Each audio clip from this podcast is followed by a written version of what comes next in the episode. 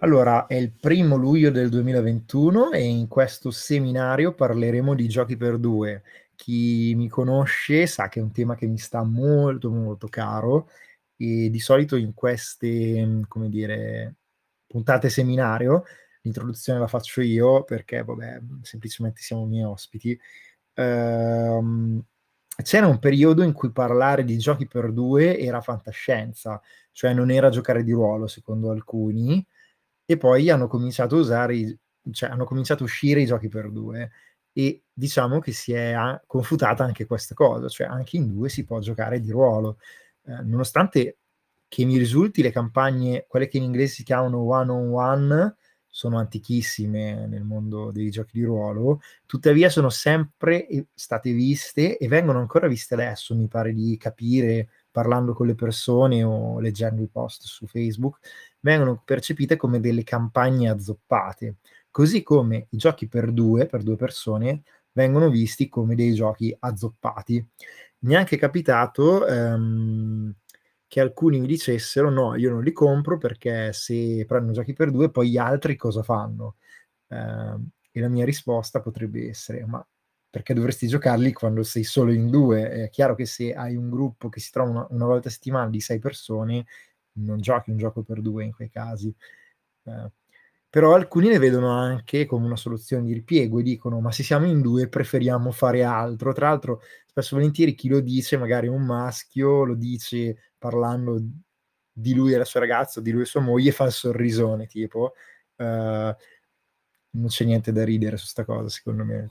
Uh, e, um, per cui eh, io mi chiedo invece ma perché esistono i giochi per due e perché siamo qui a parlarne? E chiunque voglia prendere la parola subito gliela lascio. Sì. Io aggiungo giusto... Eh, ciao, sono Ruggero intanto. Eh, allora, beh, come sai io appoggio completamente 100% questa, quello che hai appena detto, al punto che mh, persino i, i, primi giochi di ruolo che ho iniziato a scrivere, ti ricordi già anni fa, vabbè, aveva alla fine il primo pubblicato ed era per due, ma prima ancora di quello c'erano altre mie sperimentazioni di giochi per due e confermo quello che tu in termini di impressione. Ora devo dire un po' meno, però all'epoca si sentiva tanto l'idea del è un gioco di ruolo per due giocatori, quindi non è un gioco di ruolo, è un'altra cosa. Uh, per certi versi una versione di quello che poi si sta, sta rivenendo detto per i giochi di ruolo in solitario quasi, cioè sì, sì, l'approccio sì. non è come noi siamo abituati a giocare di ruolo, quindi non è un gioco di ruolo e ehm, questa cosa è un po' un peccato perché, vabbè, come immagino andremo a vedere poi oggi chiacchierando, eh, spero salti fuori il fatto che i giochi per due hanno un grosso potenziale, hanno delle caratteristiche secondo me formali proprio per essere per due estremamente interessanti. Assolutamente. Uh, c'è Ken che vuole intervenire, gli do subito la parola. Prego Ken. Allora, intanto buonasera a tutti. E, buonasera. Mh, concordo anch'io con Ruger, nel senso che secondo me il gioco per due può dare effettivamente un senso di profondità molto più ampio di un gioco di ruolo per, fatto tipo per più persone, cioè al, ha tutte le caratteristiche per essere giocato in modo più sentito, solitamente. Poi ci sono anche quei giochi in due dove, non so, ammazzi il Goblin, per esempio.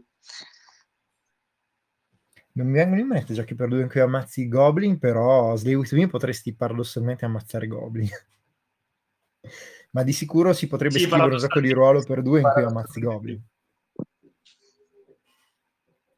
Scusa Ken, scu- non ti ho sentito. No, dicevo paradossalmente sì, con Slay With Me potresti anche farlo, però è congiunto per altro pure.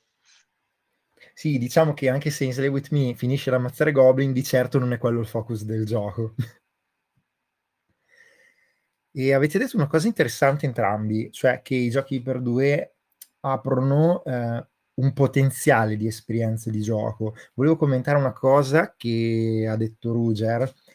È assolutamente vero che adesso noi stiamo vivendo, diciamo, l'altro scalino di gatekeeping, non so come chiamarlo, l'altra rottura di, di uno stereotipo, di un, di uno standard sul gioco di ruolo, ossia quello dei giochi di ruolo per un solo giocatore. Però lì, paradossalmente, capisco di più lo scetticismo in quanto viene a mancare quella parte di interazione tra almeno due persone eh, che uno ti fa dire, vabbè, ma con chi stai parlando? Con te stesso? Poi eh, ovviamente non sono d'accordo sul fatto di ehm, dire non sono giochi, non, sono, non, non, dobbiamo giocarli, però mi sembra meno assurdo che una persona eh, li senta come giochi di tipo diverso, ecco, i giochi in solitario.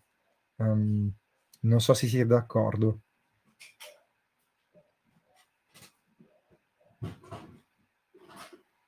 Commento solo per dire che è sparito il tasto alzare la mano, cioè ha muto il microfono. Sì, perché una volta che ti do la, la, la, facoltà di parlare puoi parlare perpetuamente, dovrai togliertela.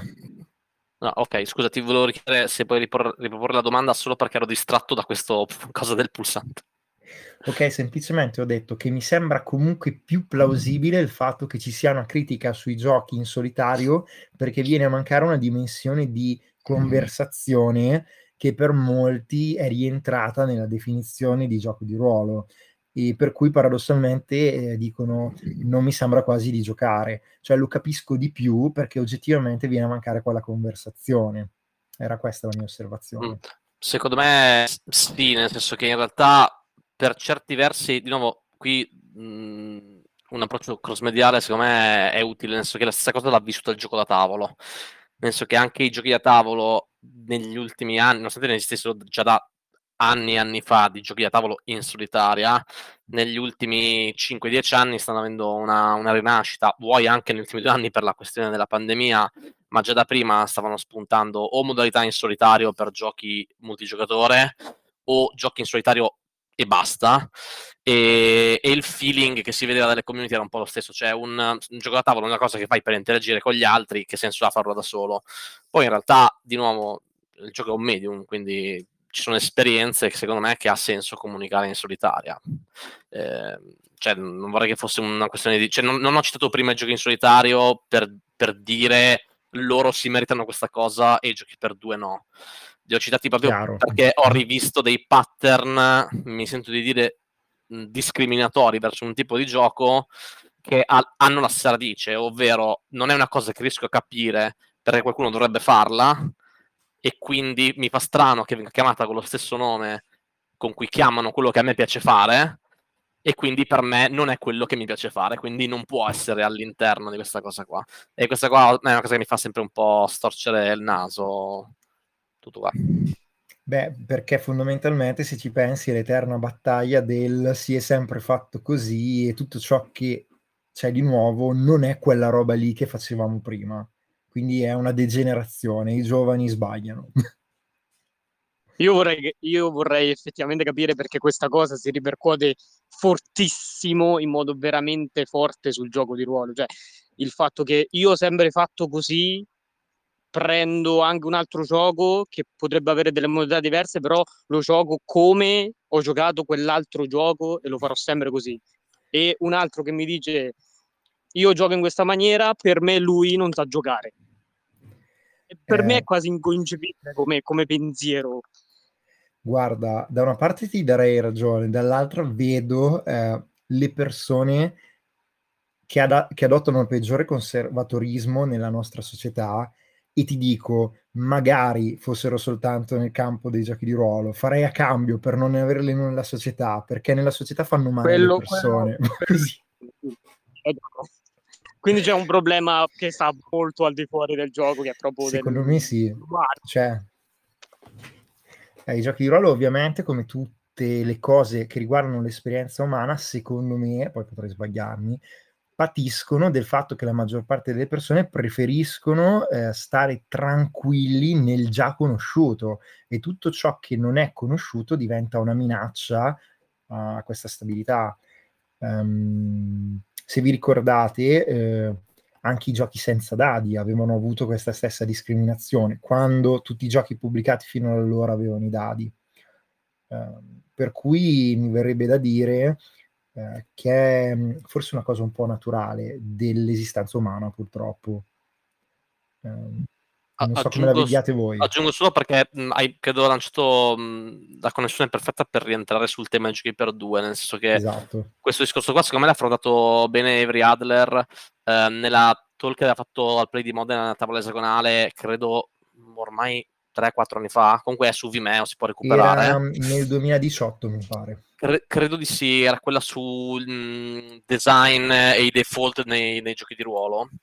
E, mm, e, all'interno trattava appunto di varie, vari aspetti che il gioco di ruolo tradizionale aveva come default e che se messi in discussione possono portare esperienze interessanti. Quindi cose tipo che succede se non abbiamo il master, che succede se eh, non abbiamo i dadi, che succede se eh, cambiamo le dinamiche di potere, autorità, eccetera, eccetera. E mh, mm, questa è una cosa secondo me molto interessante a prescindere dal gioco proprio questa dovrebbe essere secondo me una cosa cross-mediale proprio. Cioè guardare, non dare per scontato le cose si fanno così e basta, ma chiedersi perché si fanno così e soprattutto che cosa cambia se cambiamo questa dinamica. E i giochi loro per due, secondo me, hanno un po' questa cosa qua del... Cioè, ora molto meno, come dicevo prima, perché sono più diffusi, perché ne abbiamo molti più esempi rispetto a dieci anni fa. Um, però penso dieci anni fa c'era davvero molto molto poco. Credo di ricordare roba del tipo cos'era Fantasmi Assassini, ehm, che se non male era nato per due. Sì, sì, allora, stiamo parlando di dieci anni fa, quindi vuol dire nel 2011. Fantasmi Assassini, se non ricordo male, è uscito ad Halloween del 2011.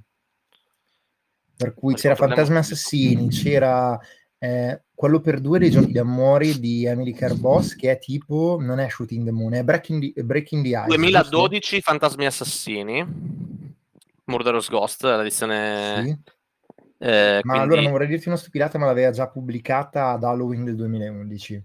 Possibile, forse era un prototipo alle Ashcan, non so neanche se si usavano le Ashcan all'epoca. Sì, esatto, era forse un Ashcan, la preordinavi, poi dopo continuava a svilupparlo e aggiornava il file. Mentre di Emily Boss c'era quello per due mm, Breaking, the, Breaking Ice. the, Ice. e qui mi dicono che è del 2005 RPG Geek invece, esatto, credo che sia a memoria mia, cioè a memoria bibliotecaria mia, cioè della roba uscita, eh, forse è stato il primo che io ricordi, poi adesso aspetterò gente che vi smentisca. E poi nel 2010 era già uscito um, Mars Colony, 2010, era già uscito Slay With Me 2009, se non ricordo male, ed era già uscito Sweet Agatha 2006-2008.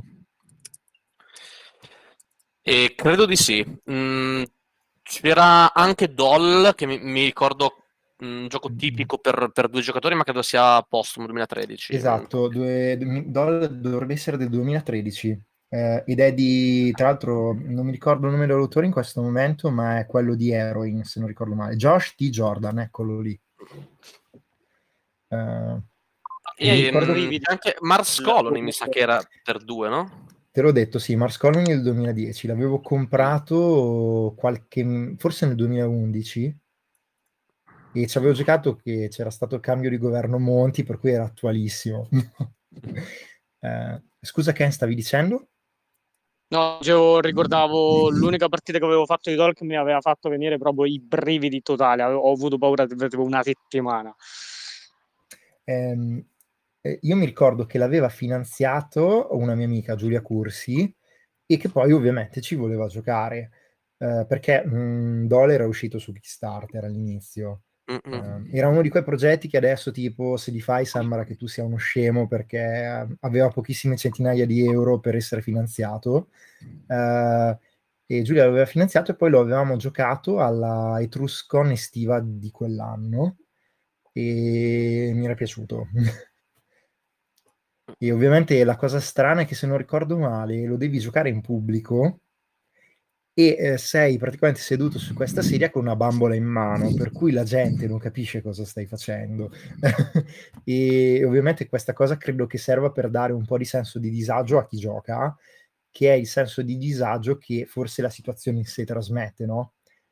Eh, questo bambino con questa relazione non tanto definita con i genitori, che parla con la bambola, quindi una partita può parlare di di horror body, può parlare di abusi, può parlare di violenze, può parlare mm. di incomprensioni, uh, tante cose. Vabbè.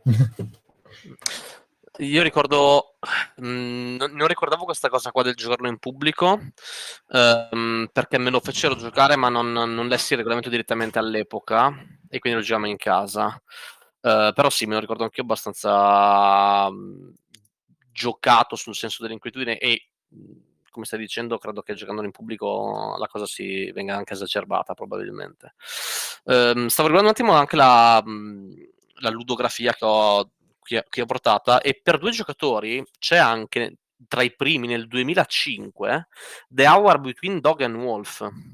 Mamma mia, ma che... sai che se non... cioè, sei sicuro che... Ehm, perché la pubblicazione è del 2013 se non ricordo male, forse quella era allora, la prima versione.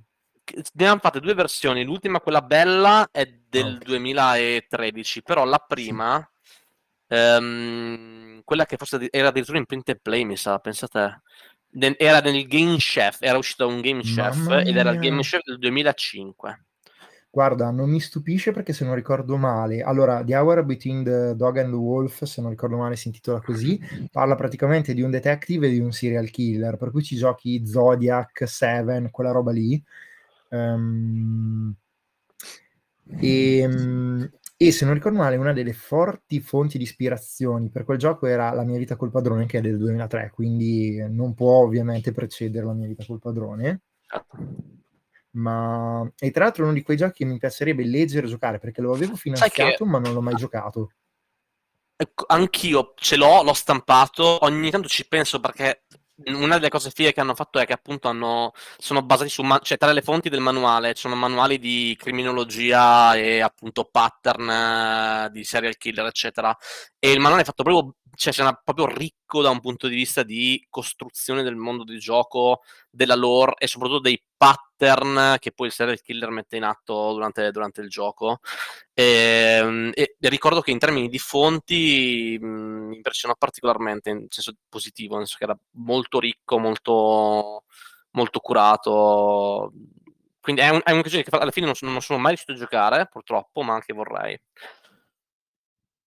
Sì, assolutamente, concordo con te. Uh, allora dico alle altre persone che sono uh, presenti che se vogliono intervenire possono alzare la mano, eh, io gli do la parola, se no Federico S. Puntato che, già, che, è già intervenuto, che può semplicemente intervenire se ha qualcosa da dire, eh, però non vi voglio mettere pressione, chiaramente la partecipazione è spontanea. Um, ah, giusto, già che ci sono, tra l'altro prima ho visto far capolino Jacopo Frigerio, eh, ci tenevo a dire che tra l'altro Jacopo in questo momento ha una campagna di raccolta fondi su itch.io per finanziare il suo gioco Wolfhack. Non è un gioco per due giocatori, eh, ma è un progetto completamente indie a cui sto dando una mano come revisore dei testi. È già finanziato, però se volete prendere una copia del gioco potete trovarlo lì, ecco, insomma. Um, e niente, breve intermezzo pubblicitario nel caso vi interessi. Vi consiglio di dargli un'occhiata perlomeno perché ne vale comunque la pena. Um, è un gioco che aveva scritto nel 2011, l'aveva già finito nel 2012 e in tutti questi anni non aveva ancora trovato un modo per pubblicarlo. Per cui il fatto che un designer italiano indipendente si sia messo a fare diciamo una pubblicazione indipendente dopo anni che aveva il gioco pronto e ci sia riuscito in un giorno è una cosa che non può che farmi piacere uh, e ci tenevo a dirvelo. um, va bene, al di là di questo, ma quindi di fatto noi abbiamo cominciato a parlare di giochi per due e tu all'inizio hai detto, Ruger, che allora c'è forse un universo intero da esplorare che può funzionare solo per i giochi per due.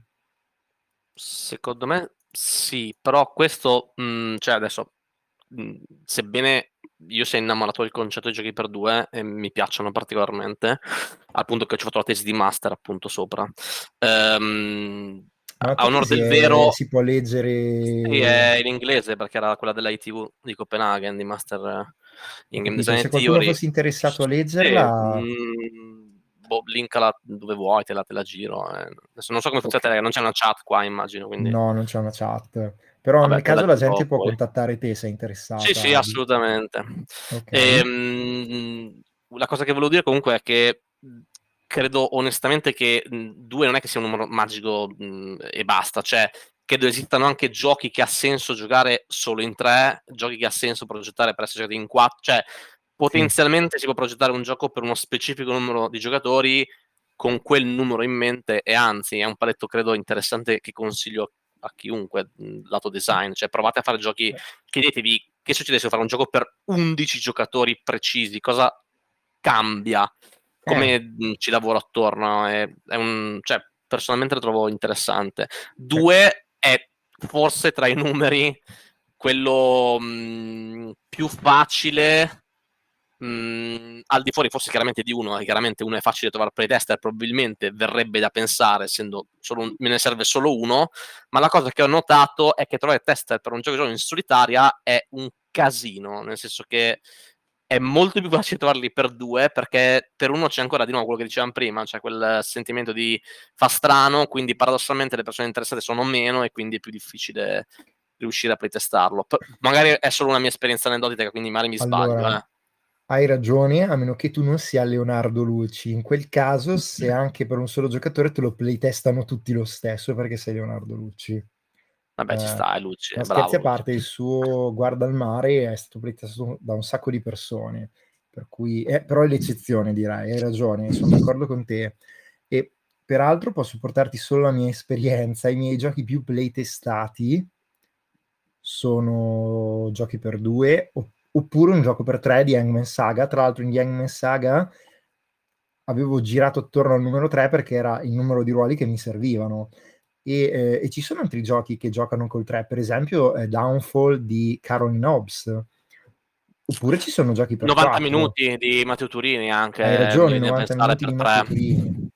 90 minuti di Matteo Turini tra l'altro lo trovate su internet cercando 90 minuti gioco di ruolo RPG, c'è il sito internet con il gioco tradotto in 4-5 lingue. E, ehm, sì, ed è gratuito. E poi per 4 Polaris, di sicuro Polaris è stato un gioco caposaldo importantissimo per il game design e per i giocatori anche.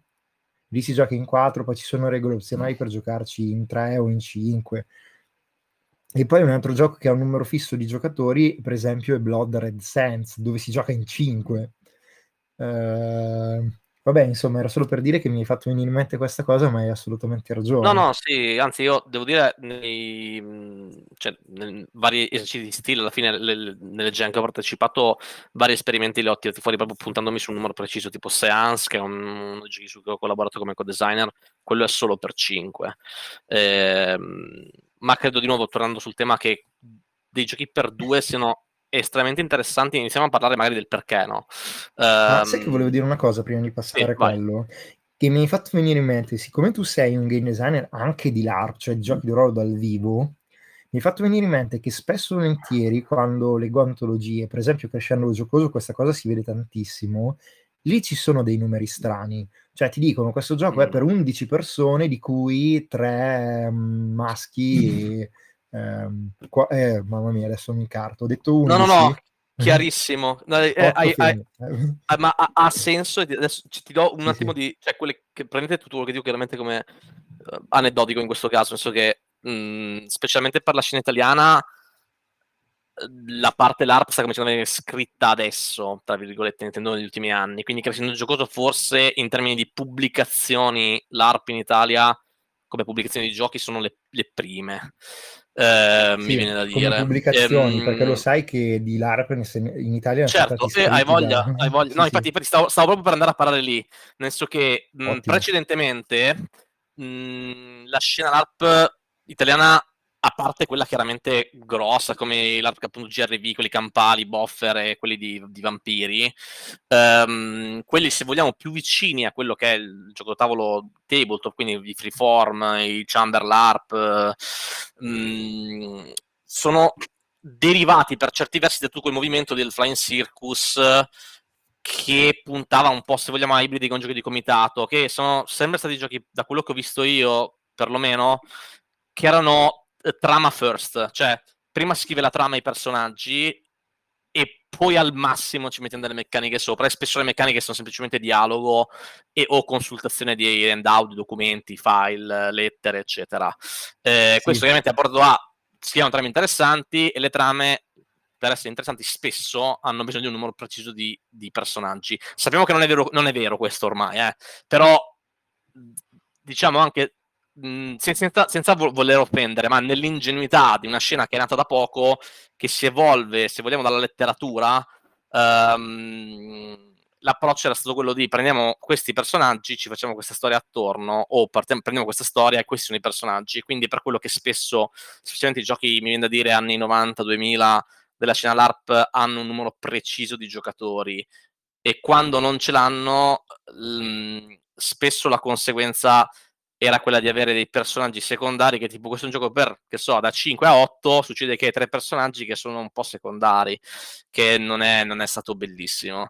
Um, poi devo dire, c'erano anche delle eccezioni, cioè mh, all'interno di questo processo, secondo me, Oscar Biffi mh, ha, fatto, ha, contribuito tantissimo, um, vabbè, sia a live.it, sia a Crescendo Giocoso, sia anche a un, uno staccamento, diciamo, dei LARP dalla scena prendiamo personaggi e trama a un prendiamo delle meccaniche e incentriamole sulle meccaniche e quindi facendo così è chiaro che non hai più il personaggio o la, il plot da scoprire che è il punto focale del gioco e ci sta spostando verso le meccaniche, quindi possiamo in realtà avere un numero diverso di giocatori che ci può permettere questo. Cioè diventa molto più malleabile il numero di giocatori, secondo me. Sì, assolutamente. Tra design. l'altro, cioè, sono assolutamente d'accordo con te e proprio parlando con Oscar te ne rendi conto che lui pensa a un'esperienza, delle meccaniche per favorire quell'esperienza.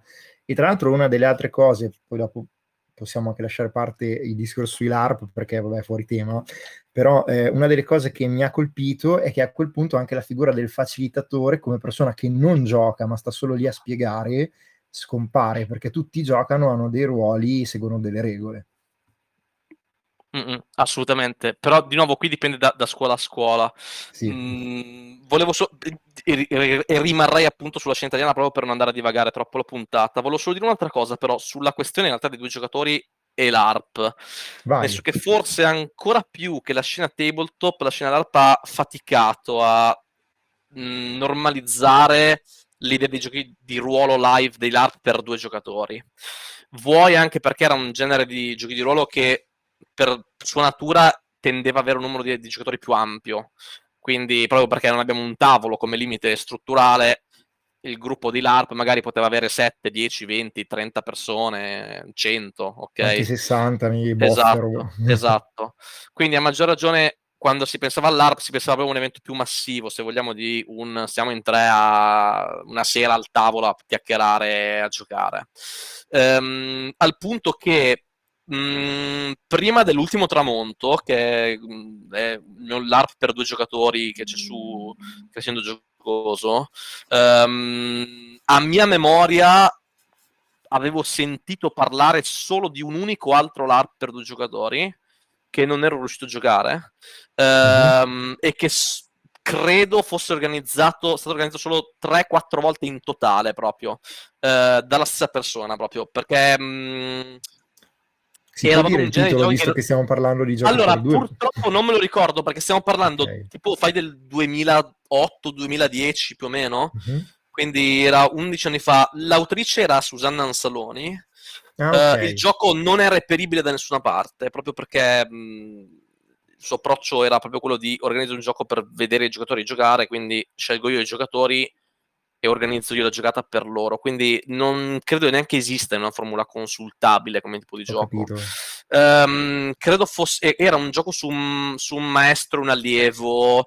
Era ancora della scuola del trama e personaggi first. Sì. Um, però ricordo all'epoca che mi rimase impressa questa idea di un gioco per due giocatori. Eh, e l'ultimo tramonto, in parte tra le varie ispirazioni, pur non avendolo mai giocato, aveva questo concetto del ah, può esistere un gioco per due giocatori. Sì. Uh, quindi sai, una domanda qui... sull'ultimo tramonto. Mm. Visto mm. che cioè, parliamo di giochi per due giochi di ruolo, non per forza giochi di ruolo da tavolo. Sì. Eh, tu in che anno hai cominciato a scriverlo? Uh, merda, eh, mm. questa è una buona domanda. Allora, guarda, ti dico, ho i file sul PC probabilmente, quindi... Okay. Allora, la prima pubblicazione è stata in Crescendo Giocoso, giusto? Alla pubblicazione sì, ma um, era, era, più vecchio, al punto che sì. ricordo, già, um, ricordo già quando mi hanno chiesto di pubblicarlo in, um, in Crescendo Giocoso, sì. eh, ricordo già che ho pensato questo gioco forse è troppo vecchio, perché ormai mi ero già spostato come design e infatti aveva una serie di scelte di design che se dovessi riscriverlo adesso probabilmente cambierei. Okay, um, ti ricordi che io l'ho giocato e mi era piaciuto molto. Sì, è del 2014 quel gioco okay. lì, ed Quindi... è lo stesso anno di Avan Lafen, tra virgolette, esatto. cioè, scusa, lo stesso anno della pubblicazione ufficiale di Avan Lafen. Okay. Avan Lafen però era di, mi pare, due o tre anni prima della pubblicazione, 2011-2012. E comunque sia, di fatto hai, lo hai cominciato a scrivere nel 2014 e poi è stato pubblicato in Crescendo Giocoso nel 2017. Quindi... Sì, ha comunque avuto un paio di modifiche. Eh. Cioè, non è che adesso, sì, sì. Sembra, da quello detto, può sembrare che ah, l'ha ripubblicato così, è un gioco vecchio di... No, è comunque datato nel senso di non mi riconosco più completamente in quello stile di approccio al design. Va comunque a toccare dei temi che mi sono cari, che mi erano cari e in, mh, mm, che mi piace vedere in gioco. Eh giusto per essere chiari. Sì, sì. Ok, ok. E... Allora, parlando di giochi per due, una cosa che ho notato, eh, avendone giocati tanti, avendone scritti diversi, è che a volte quella dimensione di due persone ti permette di raggiungere anche inconsapevolmente e anche senza dichiararlo in maniera, diciamo, vistosa prima, di raggiungere più intimità con l'altro giocatore. Mm. Non so se fa parte anche della vostra esperienza questa cosa. Mm, per me sì, per me fa parte della mia esperienza. Eh, la maggior parte dei giochi che ho giocato per due, io l'ho giocati con la mia ragazza, quindi mm-hmm. li ho mhm. giocati molto recentemente, molti giochi per due, li ho giocati quasi sempre con lei, quindi sappiamo dove andare a parare, sappiamo che intensità voler mettere nel, nel gioco e anche la premessa del gioco se vuole dare un'intensità e una profondità molto, molto ampia. Beh, io, io sono d'accordo, nel senso che mm, cioè, ba- è banale, eh, nel senso che mm. alla fine è quello che mh, mm, ho notato, di nuovo, aneddotico qui, fermatemi nel caso abbiate no, no, eh, sì, eh, cioè l'esperienza mm. di gioco è fatta di esperienze di gioco, per cui ci sta che sia aneddotico. Sì, no, intendo. Mm, quello che ho visto è che è più facile creare intimità in due nel gioco di ruolo, non tanto perché in due si è più intimi, che vabbè è una banalità ovviamente, mm-hmm. um, ma credo che ci sia l- l- l'aggiunta che nel gioco di ruolo spesso, specialmente in quello tabletop, c'è tutta quella cosa che non mi piace nominare, che è lo spazio immaginario condiviso, come, o come vogliamo chiamarlo, um, in non cui però la cosa... Di gioco. Esatto, la cosa mh, che riconosco interessante di, di, quella, di quell'entità um, è in realtà che esiste quest, questa cosa che entrambi stiamo immaginando e più persone ci sono, più è facile che qualcuno contribuisca a questa cosa in un modo che non risuona con qualcun altro. So, forse non so no, se mi sto spiegando bene. Cioè, intendo, siamo in due, se contribuisco io, contribuisci tu, dando per scontato che quando ci contribuisco io lo faccio in modo coerente con quello che mi aspetto da questa entità, che è il mondo dell'universo narrativo, lo chiamo. Mm-hmm. Um, l'altro giocatore, se siamo in linea un attimo, contribuirà mh, in maniera coesa. Se siamo in 10 c'è un tiro alla fune che mh, mm, può avere 10 funi, capito? Non so come, sì, sì. Cioè, come spiegarlo. Più, è più Penso... che... Eh, okay. pe... eh, no, eh, quindi vai tu Daniele. Uh, okay. eh, sì, perché penso che effettivamente quando, se ci sono più persone al tavolo è più difficile essere sulla stessa lunghezza d'onda. Yeah. Yes. Esatto. E come diceva anche creare Ken, un, si dice cerchio magico, giusto? È più difficile creare un cerchio magico. Sì, mm. sì allora mh, mm, si usa e mh, mm, vabbè, t- di nuovo mh, so che sono quello che spesso esce con i tecnicismi, però non, davvero non voglio portare questa discussione sul tecnico in modo che sia un ostacolo alla comprensione. Non ho usato il cerchio magico proprio perché secondo me della, degli altri problemi di interpretazione, però sì, okay. l'idea era proprio quella di, mh, proprio per andare proprio sul mh, pragmatico, di avere qualcosa che con cui risuona a entrambi e nessuno dice mm, questa cosa qua non ha senso per me in questo mondo di gioco. Siamo in due e parliamo un attimo prima di cosa stiamo giocando. Plausibilmente è difficile che avremo intenti fortemente diversi di come vogliamo plasmare questo universo narrativo. Um, anche perché spesso... È più facile accordarsi eh, sì. su un'estetica, su dei temi, su come affrontarli e così sì. via. Anche perché spesso, cioè, aggiungo una cosa, i giochi per due ho notato, ma qui magari di nuovo... Mh, mm, mh, mm, fermatemi se, se, se, se non, non vi ritrovate in queste cose. Ho notato che spesso sono meglio regolamentati. Aspetta, che chiarisco. Vai, Nel vai, senso vai. di è più chiaro chi deve fare cosa quando. Credo banalmente solo per la semplicità di devo gestire due ruoli. Sì, um, mentre quando hai un gioco focalizzato mh, mm, e, e, specifico, per me un gioco per due, pensato per, per due, deve essere un gioco focalizzato, cioè mh, mm, nel senso che potenzialmente è chiaro che io posso giocare uh, un gioco a campagna per due semplicemente ho un personaggio o un master e, e cioè, anche quello è un gioco di ruolo giocato in due eh. credo che però il titolo della puntata magari l'ho mal interpretato è giochi pensati e progettati per essere per due giocatori. Sì, sì, sì, non è partite per due giocatori, ma giochi per okay, due esatto, giocatori. Esatto, esatto. game for two player, not play for two players.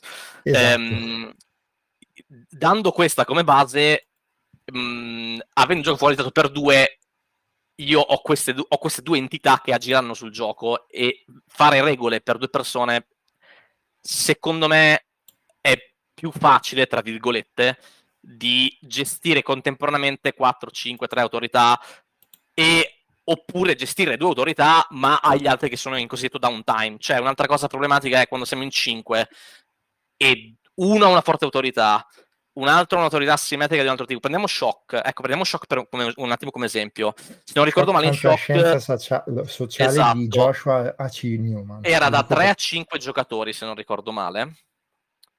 Eh, o, o ricordo male io lo ricordo come 3-5 giocatori. Shock Mi pare di... 3-5 giocatori. Non ho il manuale qua sotto perché non so dove sia andato a finire quel manuale arancione Allora, mh, mm, volevo solo citarlo perché mh, mm, è un gioco da 3-5 in cui mm-hmm. però in realtà le autorità sono 3, nel senso che c'è il, il ruolo attivo tendenzialmente, eh, quindi il tra virgolette protagonista della scena, poi c'è l'antagonista, che è il giocatore mi pare alla sinistra o a destra. Adesso non, di nuovo l'ho giocato tantissimo tempo fa, ho il manuale, ma è nell'altra stanza, adesso riprenderlo è un casino. Um, c'è l'antagonista, che è il ruolo alla sinistra, mettiamo, e um, ci sono gli altri che giocano, se non ricordo male, cose tipo il pubblico, slash il mondo attorno a te, gli NPC, mm-hmm. eccetera. Ed è palese che le autorità sono tre in questo caso. Um, quindi, tra virgolette, Shock risolve questa cosa qua gestendo tre ruoli e poi possono essere ricoperti da cinque persone distribuendoli, però di nuovo sono, sono tre entità. In un gioco per due questa cosa qua difficilmente la si vede, cioè qu- non c'è downtime. In gioco per due sono entrambi i giocatori sempre attivi, che non vuol dire che stiano entrambi parlando, che stiano entrambi contribuendo con agency, ma anche quando il giocatore è in modalità di ascolto, quello che ho visto spesso è che è un ascolto attivo, cioè Mm, esatto, non è al tavolo quello che oh, ho finito il mio turno, adesso mi sto un attimo a girarmi i pollici, eccetera. E Tant'è questo maggiore coinvolgimento cui... Mm, sì. credo sia C'è una delle cose dell'intimità. Scusa. Scusa. Eh, volevo Vai. solo dire che questa è una delle ragioni che a me gli fanno piacere in maniera particolare, cioè eh, in altri giochi con tanti giocatori mi può capitare di distrarmi, che ci sia la sera che sono più stanco, che a un certo punto mi, senti me- mi senta meno eh, come si dice, engage, coinvolto nella partita. Uh, invece nei giochi per due sei sempre lì, o stai facendo qualcosa tu, o stai ascoltando l'altro, devi stare attento, perché qualunque cosa dica, tu poi devi costruirci sopra, per forza nei giochi per due. Possono essere più o meno meccanici, ma questa cosa ce l'hanno, perché quello che lui dice cambia l'universo immaginario e quindi tu non puoi avere a che fare con un universo immaginario che è diventato obsoleto, sei l'unica altra persona che può parlare, non puoi dire adesso per 5 minuti me ne sto calmo e faccio giocare gli altri. Gli altri sei tu. Concordo anche io con quello che hai detto, che effettivamente c'è diciamo poco momento per distrarsi eh, mh, però con un gioco in due. Sei sempre, diciamo, molto attivo, molto attento a quello che succede, quello che sta accadendo nel, chiamiamolo teatro della mente, immaginario condiviso. Sì, sì. Spazio immaginato, e... condiviso, teatro della mente. sì, sì. Le tante definizioni che ha. Sì. diversamente da un gioco tipo per 5 o 4 persone. Io tipo ho un, pro- ho un problema molto simile con i giochi in solitaria, nel senso che io nel momento tipo sto mh, giocando a Magus e sarà anche perché sono una persona che si distrae molto facilmente, quindi tipo io mi metto a scrivere tipo 5-7 righe e poi mi distraggo totalmente, anche se non ho ancora finito quello che sto facendo. Qui posso dire una, una cosa solo mh, per la questione della, della sezione del focus. Mh, è, è, è, trasversale, quindi fermatemi quando volete. Uh, però mi, mi, collego a quello che ha appena detto, perché mh, credo ci sia un altro fattore che spesso è come il giocatore segue il gioco, cioè um, se lo fa chiaramente su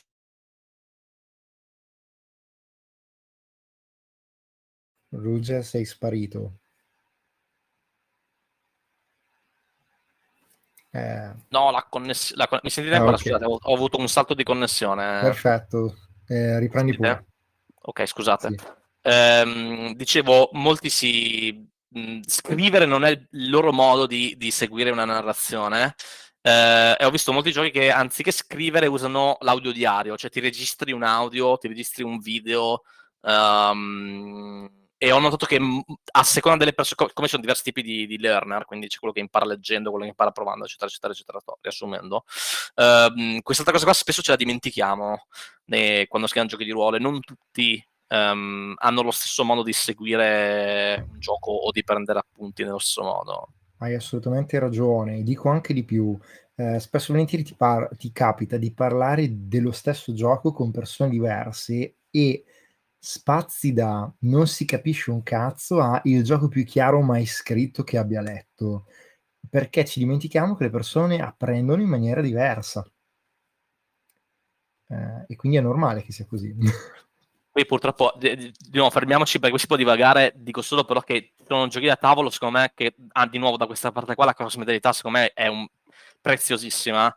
Sono giochi da tavolo che sto vedendo che hanno più di un regolamento per lo stesso gioco, mm-hmm. scritti e impaginati proprio con una struttura diversa, proprio per dire, ah, sei il tipo di persona che impara il gioco in maniera lineare, regole la mano, glossario e tutto, questo è il regolamento che devi prendere se il tipo di giocatore che vuole essere accompagnato, questo è il regolamento che devi prendere. Per lo stesso gioco, eh. E questa Forte... è una cosa che vorrei vedere nel gioco di ruolo, ammetto. Ok, um, secondo me c'è anche altra sperimentazione, tipo addirittura i video che ti spiegano come giocare, uh, che poi non è che sia una cosa così avveniristica. Uh, cioè alcuni lo hanno già fatto. Penso a Fiasco seconda edizione, eh, sul manuale c'è scritto se preferisci vedere i video ti spiegano come giocare e vai al link e ti guardi i video. Sì, credo proprio perché Fiasco seconda edizione ha proprio preso molto della cosiddetta table presence del gioco da tavolo. Cioè, mm-hmm. può sembrare un gioco da tavolo a vederlo da lontano. Sì. E anche nel modo in cui è spiegato, con un leaflet molto compatto alla fine, con appunto quello che dicevi tu del vuoi imparare il, gio- il gioco guardando un video, eccolo qua, che è una cosa che ormai fanno la maggior parte dei giochi pubblicati in inglese è una cosa che fanno proprio da regolamento, spesso hanno un QR code addirittura in cui lo scansione sì. ti apre già il video su YouTube. Quindi sì, sì, assolutamente. Tra l'altro, se vuoi ti dico, c'è un gioco di ruolo del 2012 che era Our Last Best Hope di Mark Diaz Truman che aveva mm-hmm. le spiegazioni con i QR code in nota e potevi andarti a vedere i video con gli esempi di gioco e le spiegazioni dico di più, quel gioco lì a me piace un botto e mi dispiace che sia così poco conosciuto. È un gioco del 2012, mm, lo trovate su DriveThru RPG oppure sul sito di Magpie Games. È stato il primo gioco di Magpie Games quando avevano ancora il logo vecchio.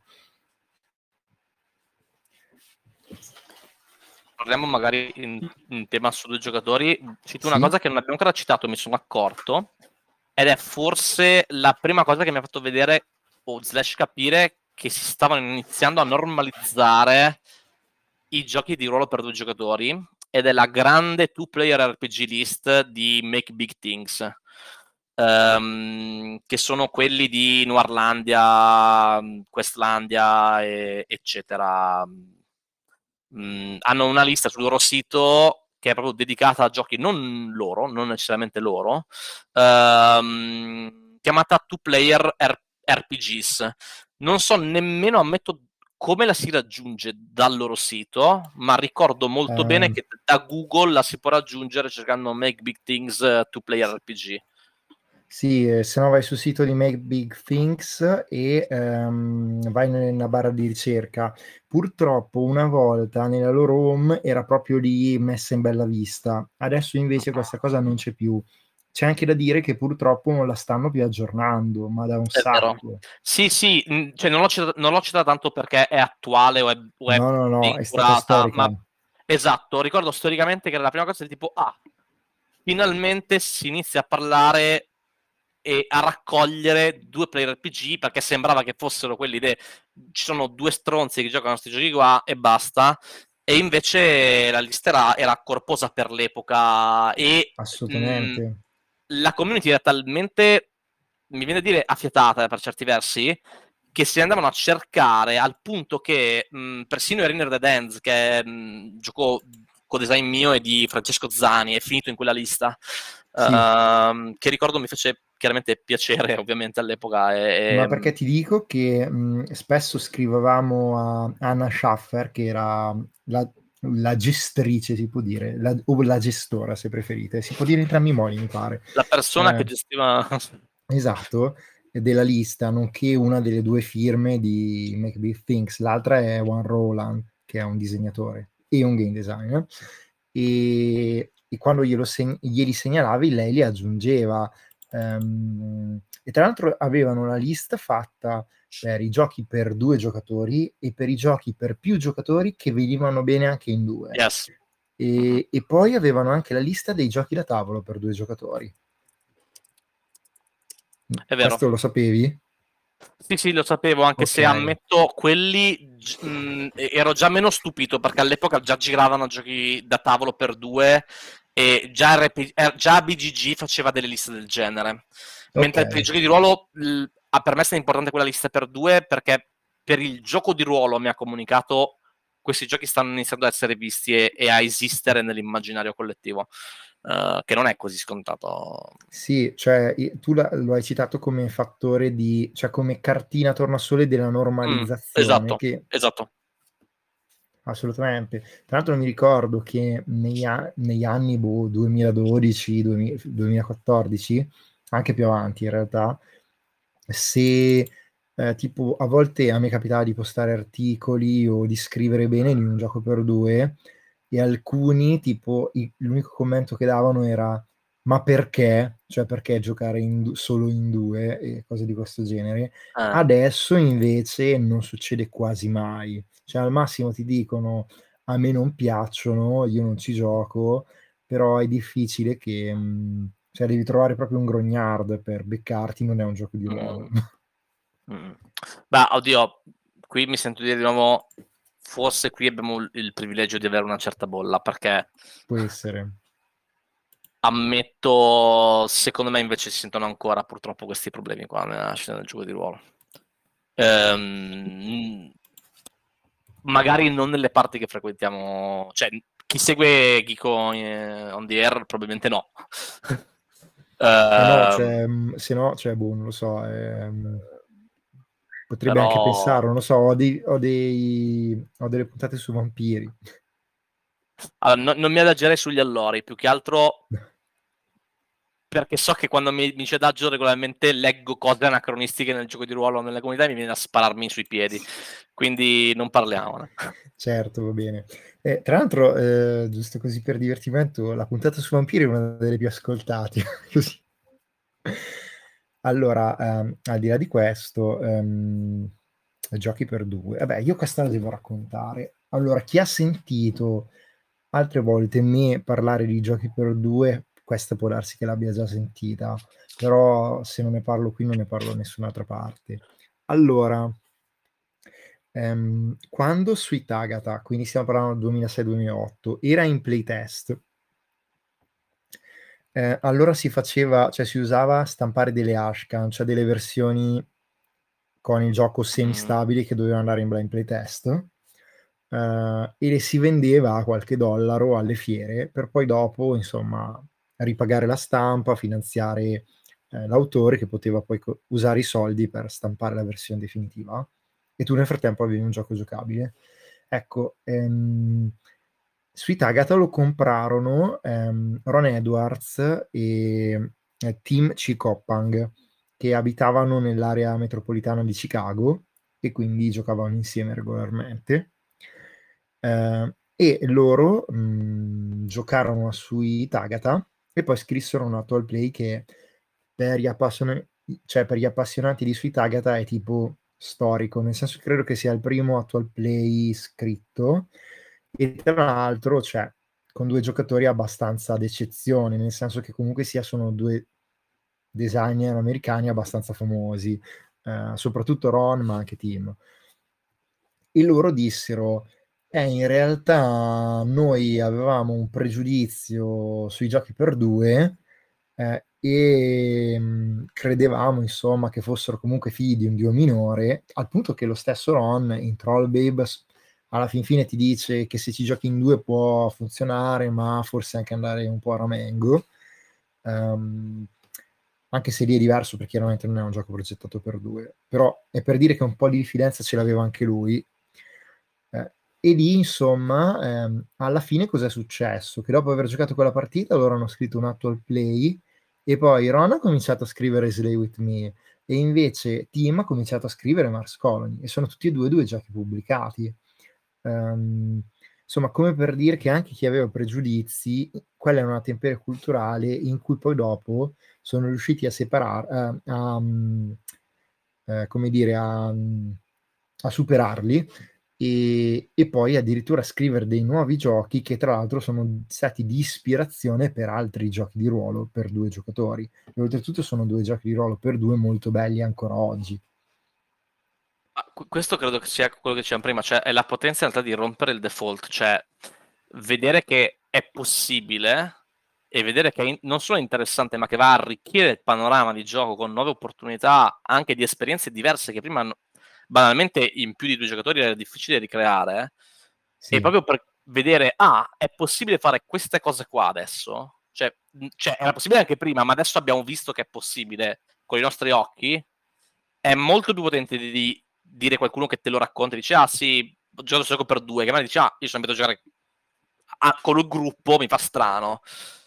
Però poi a giocarlo, a vederlo giocare, vedere i report, appunto, gli actual play, eccetera, già, già normalizza la questione. E come molte altre questioni, sempre legate alla discriminazione, una volta che vedi che la cosa esiste, è possibile, va a arricchire il panorama, continui a rompere i coglioni solo se sei un rompicoglioni, eh, mi sento di dire. Cioè, sì, sì. A- anche se non ti piace giocarli, chi se ne frega. Cioè, mh, se vedi gente a cui piace giocarli e che ne, e che ne trae esperienze positive, perché mh, dovresti lanciarti in una crociata contro i giochi di 2? Quindi questo in realtà alla fine è anche il motivo per cui si stanno normalizzando. Cioè, poi, come hai detto tu, ci sono i grognard, le voci grosse, eccetera. Ma onestamente cioè, sono cose che vedremo piano piano sparire inevitabilmente. L'abbiamo vista nei giochi a tavolo, l'abbiamo vista nei videogiochi. Ricordo tutta la questione del videogioco dei Walking Simulator all'epoca con Gnome, di Arester, eh, del tipo questi non sono videogiochi perché uno, prima persona non hai armi, non puoi interagire con le cose, cammini e ascolti e basta. E invece ne abbiamo un sacco ora, ora di giochi di quel genere lì, eh, molti apprezzatissimi e cioè, le voci grosse non hanno mai fatto smettere di fare questi giochi, anzi hanno fatto aumentare le persone che facevano questi giochi proprio per dimostrare che guarda che è possibile fare queste robe e escono anche fighe. Quindi... E tra l'altro, eh, Ruger, io e te abbiamo scritto Retail Therapy, sì. che è nato per dimostrare che si poteva fare un esatto. interessante anche sulla lista della spesa. Esatto, esatto. Cioè, poi di nuovo, secondo me le gems sono il terreno più fertile. Non a caso che abbiamo visto poco fa The Orbited Dragon Wolf è nato da, mm, a, una gen- a, a un game chef. Avan Lafen era nato, mi pare, ad Alchimia del Gioco. Eh. Um, quindi que- questi sono terreni eh, di sperimentazione secondo me estremamente ricchi. Cioè, non per dire, My Red Goddess è nato per i 200 World RPG Challenge. Mm-mm. Beh, Erin okay. Redent era nato per il Golden Cobra, sì. uh, Soaring Fragments, quello per due, in realtà è, è staffetta, ma ogni istanza di gioco è per due, eh, mh, con design sempre di Zani, Antonio Amato e io. Vero. Eh, quindi le sperimentazioni, secondo me, hanno questi punti focali come le gem, come i contest, come appunto queste, questi, questi eventi, ehm, però poi vengono normalizzati da giochi pubblicati e spesso questi giochi qua diventano giochi pubblicati. Quindi, mm. E quando una volta che sono pubblicati è più difficile negarne l'esistenza per certi versi se sei ostile al concetto. Cioè, eh, tutto volevo solo correggere una cosa che ho detto. Retail Therapy non l'abbiamo scritto solo noi due, ma anche Francesco Zani, cioè siamo in tre. Sì giusto per dare a Cesare quello che è di Cesare. e assolutamente. Allora, tra l'altro, vedo che Federico, mh, i due Federico non sono più intervenuti, Loris non è ancora intervenuto, Francesco non è ancora intervenuto. Quindi adesso vi chiedo attivamente se volete parlare e siete intimoriti dal fatto che soprattutto io e Ruger stiamo monopolizzando la, il seminario eh, per darvi modo di intervenire. Ecco. non lasciatevi intimorire da me. Assolutamente. Basta che non diciate divertimento.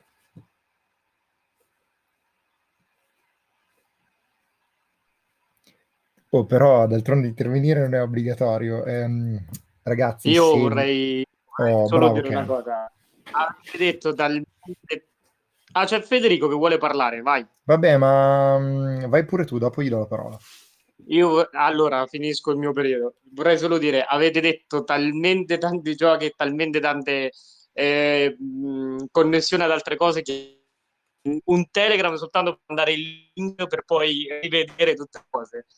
Me lo dovrò riascoltare due, due volte questo, questa, questo seminario per rivedere tutto. Allora, potrebbe anche essere eh, lo spunto di capire se fare un, ta- un canale Telegram collegato solo per, cioè anche per queste cose. Uh, ci penseremo, insomma. Per ora non volevo moltiplicare i canali perché, insomma, ce ne sono già 8000. No, e poi è eh, sicuramente colpa mia qua. Cioè. no, ma ci sta, in realtà citiamo spesso un sacco di roba. Um, va bene, do la parola a Federico prima e poi a Francesco. Prego Federico, ti ho dato la parola. Uh, no, eh, volevo dire semplicemente che io non sto intervenendo semplicemente perché non, non, mi sento assolutamente competente né esperto in materia di giochi per due e sto ascoltando per imparare a assimilare appunto quello che, quello che dite voi per potermi fare un minimo di cultura sulla cosa. Tutto qui. Va bene, adesso ci lavoriamo. Federico, ti faccio una domanda. Tu quali giochi per due conosci? Puoi anche dire nessuno, eh. Eh, um, ho scoperto recentemente Fantasmi Assassini, ma mm-hmm. semplicemente di nome, non l'ho mai letto okay. né niente, ma anche perché ho iniziato recentemente diciamo, ad affacciarmi su questi giochi diciamo, meno tradizionali e più par- dal punto di vista delle persone diciamo meno esperte particolari, però poi in realtà magari okay. per voi sono più normali. Uh, quindi praticamente, cioè tu quando è che hai cominciato a sentire parlare di giochi per due? Ma in realtà eh, sentito parlare, nel senso, io navigando nel web, io mhmm, diciamo che sono una persona molto affamata e curiosa, quindi uh, ho iniziato recent- diciamo da un annetto con Blaze the Dark, Mondo dell'Apocalisse, cose di questo tipo, e cercando nel web, approfondendo per esempio Vincent Baker, sono venuto alla conoscenza di questo, questo gioco qua, um, intendo Fantasmi Assassini. Poi ho visto una conference eh, tenuta proprio da Ruger eh, a Modena eh, del 2019, mi pare l'ultimo che abbiamo, che abbiamo, fatto, che si parlava un po' anche lì di giochi per due, ho iniziato a, eh, diciamo, a capire che esistono anche quei giochi lì, come anche i giochi in solitario, ho scoperto, eh, sentendo per esempio Elios Pooh, eh, sì. parlare così e quindi e infatti recentemente ho comprato i miei primi giochi senza master più che altro perché ero curioso un pochino di, di vedere okay. anche un po' quel versante lì. Uh, Ruger, ti ricordi che conferenza è quella che ha appena citato Federico? Allora, se l'ha avuta al Modena Play, probabilmente era quella del panel sul bleed con Zani, Cursi ah, e bellissima. Bravo. Quella lì è una conferenza ho, bellissima. Ho visto una replica. Ho visto una replica. Però non è la mia, cioè ero uno dei, dei panelist insieme appunto a Giulia sì, Cursi, sì. Stefano Eravate Borghetti. tu, esatto, eh, eravate voi quattro, giusto? Mm-mm. Bellissima, eh, ve la consiglio su YouTube, ehm, ve la consiglio. Eh, e, ok, ti faccio un'ultima domanda, Federico, giusto per dimostrarti che la tua esperienza vale comunque. Eh, se dovessi dire un altro gioco di ruolo per due persone che hai sentito, anche sparando a caso, quale diresti? Eh, eh, Avan La Fan, sentito nominare sempre in, quel, in quell'evento lì, Perfetto. che mi incuriosiva tra l'altro da matti. Ah, mi sa che se lo vuoi, forse devi parlare con Ruge. Ti giro una copia in PDF. Esatto, eh, perché purtroppo oh, beh, tanta roba. Eh, e, ma infatti okay. l'avevo cercato un pochino, ma... No, da comprare non lo trovi più. Io ho la sua copia con la dedica, vabbè. Poi parliamo della pubblicazione dei giochi per due giocatori e... Oddio, dobbiamo proprio parlarne, no? No, non ne parliamo. No, oh. Allora, avevo eh, visto la copertina che, ti, che, avevano fatto per quel gioco lì, tipo in una, nella live del Morgan, Morgan Gabe, se non ricordo male. O...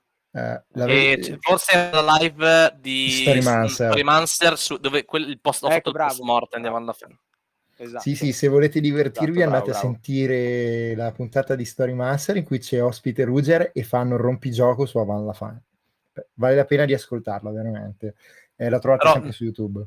Volevo solo aggiungere che non volevo monopolizzare la conversazione prima di tutto. E, no, e anzi, detto Daniele e Federico, credo che c'è, non ti, cioè, no, no, tu ma anche gli altri che stanno ascoltando, non fatevi spaventare dal, dall'interagire. E anche se non ne sapete niente, non, non è vero perché in realtà mh, la percezione di cosa sono giochi per due, di quali giochi ci sono in giro, è un'informazione che io e Daniele per certi versi abbiamo viziata dal fatto che mh, mh, ci lavoriamo, ne creiamo, ci piace giocare e informarci e spesso non è così facile mh, vedere cosa è percepito da chi invece non li conosce. Sì. Um, quindi è estremamente utile secondo me. Cioè, anzi chiederei anche agli altri se hanno voglia di intervenire quali giochi per due giocatori hanno magari in casa o hanno sentito nominare o hanno conosciuto o qual è stato il primo che hanno sentito nominare.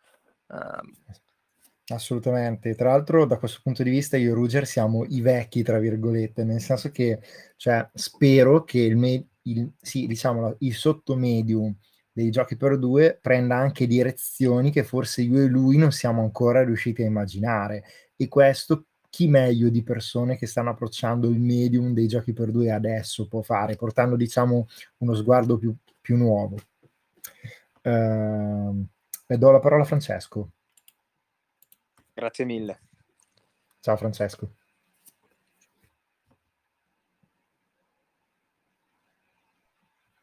Ma in realtà non volevo parlare, no? Così. No, occhio perché è ancora mutato Francesco e potrebbe essere perché, come, come l'ha data a me prima, dare l'autorizzazione di parlare ti tiene comunque il microfono in muto, eh? quindi ah, potrebbe sì, dover premere comunque...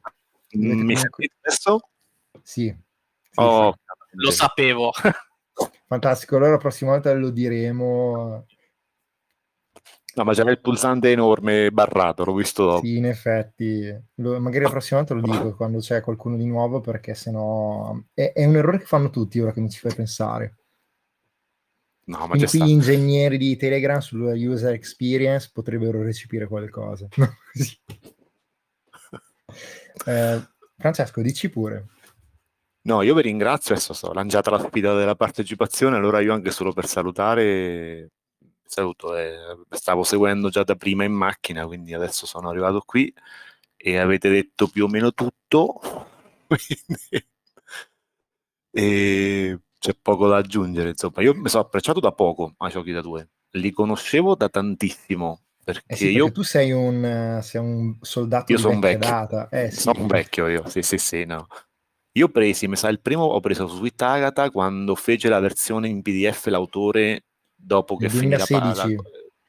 Eh, mi pare presi quello lì e penso sia stato forse il primo che ci ho avuto da due, poi adesso l'ho ripreso pubblicato da Dreamlord.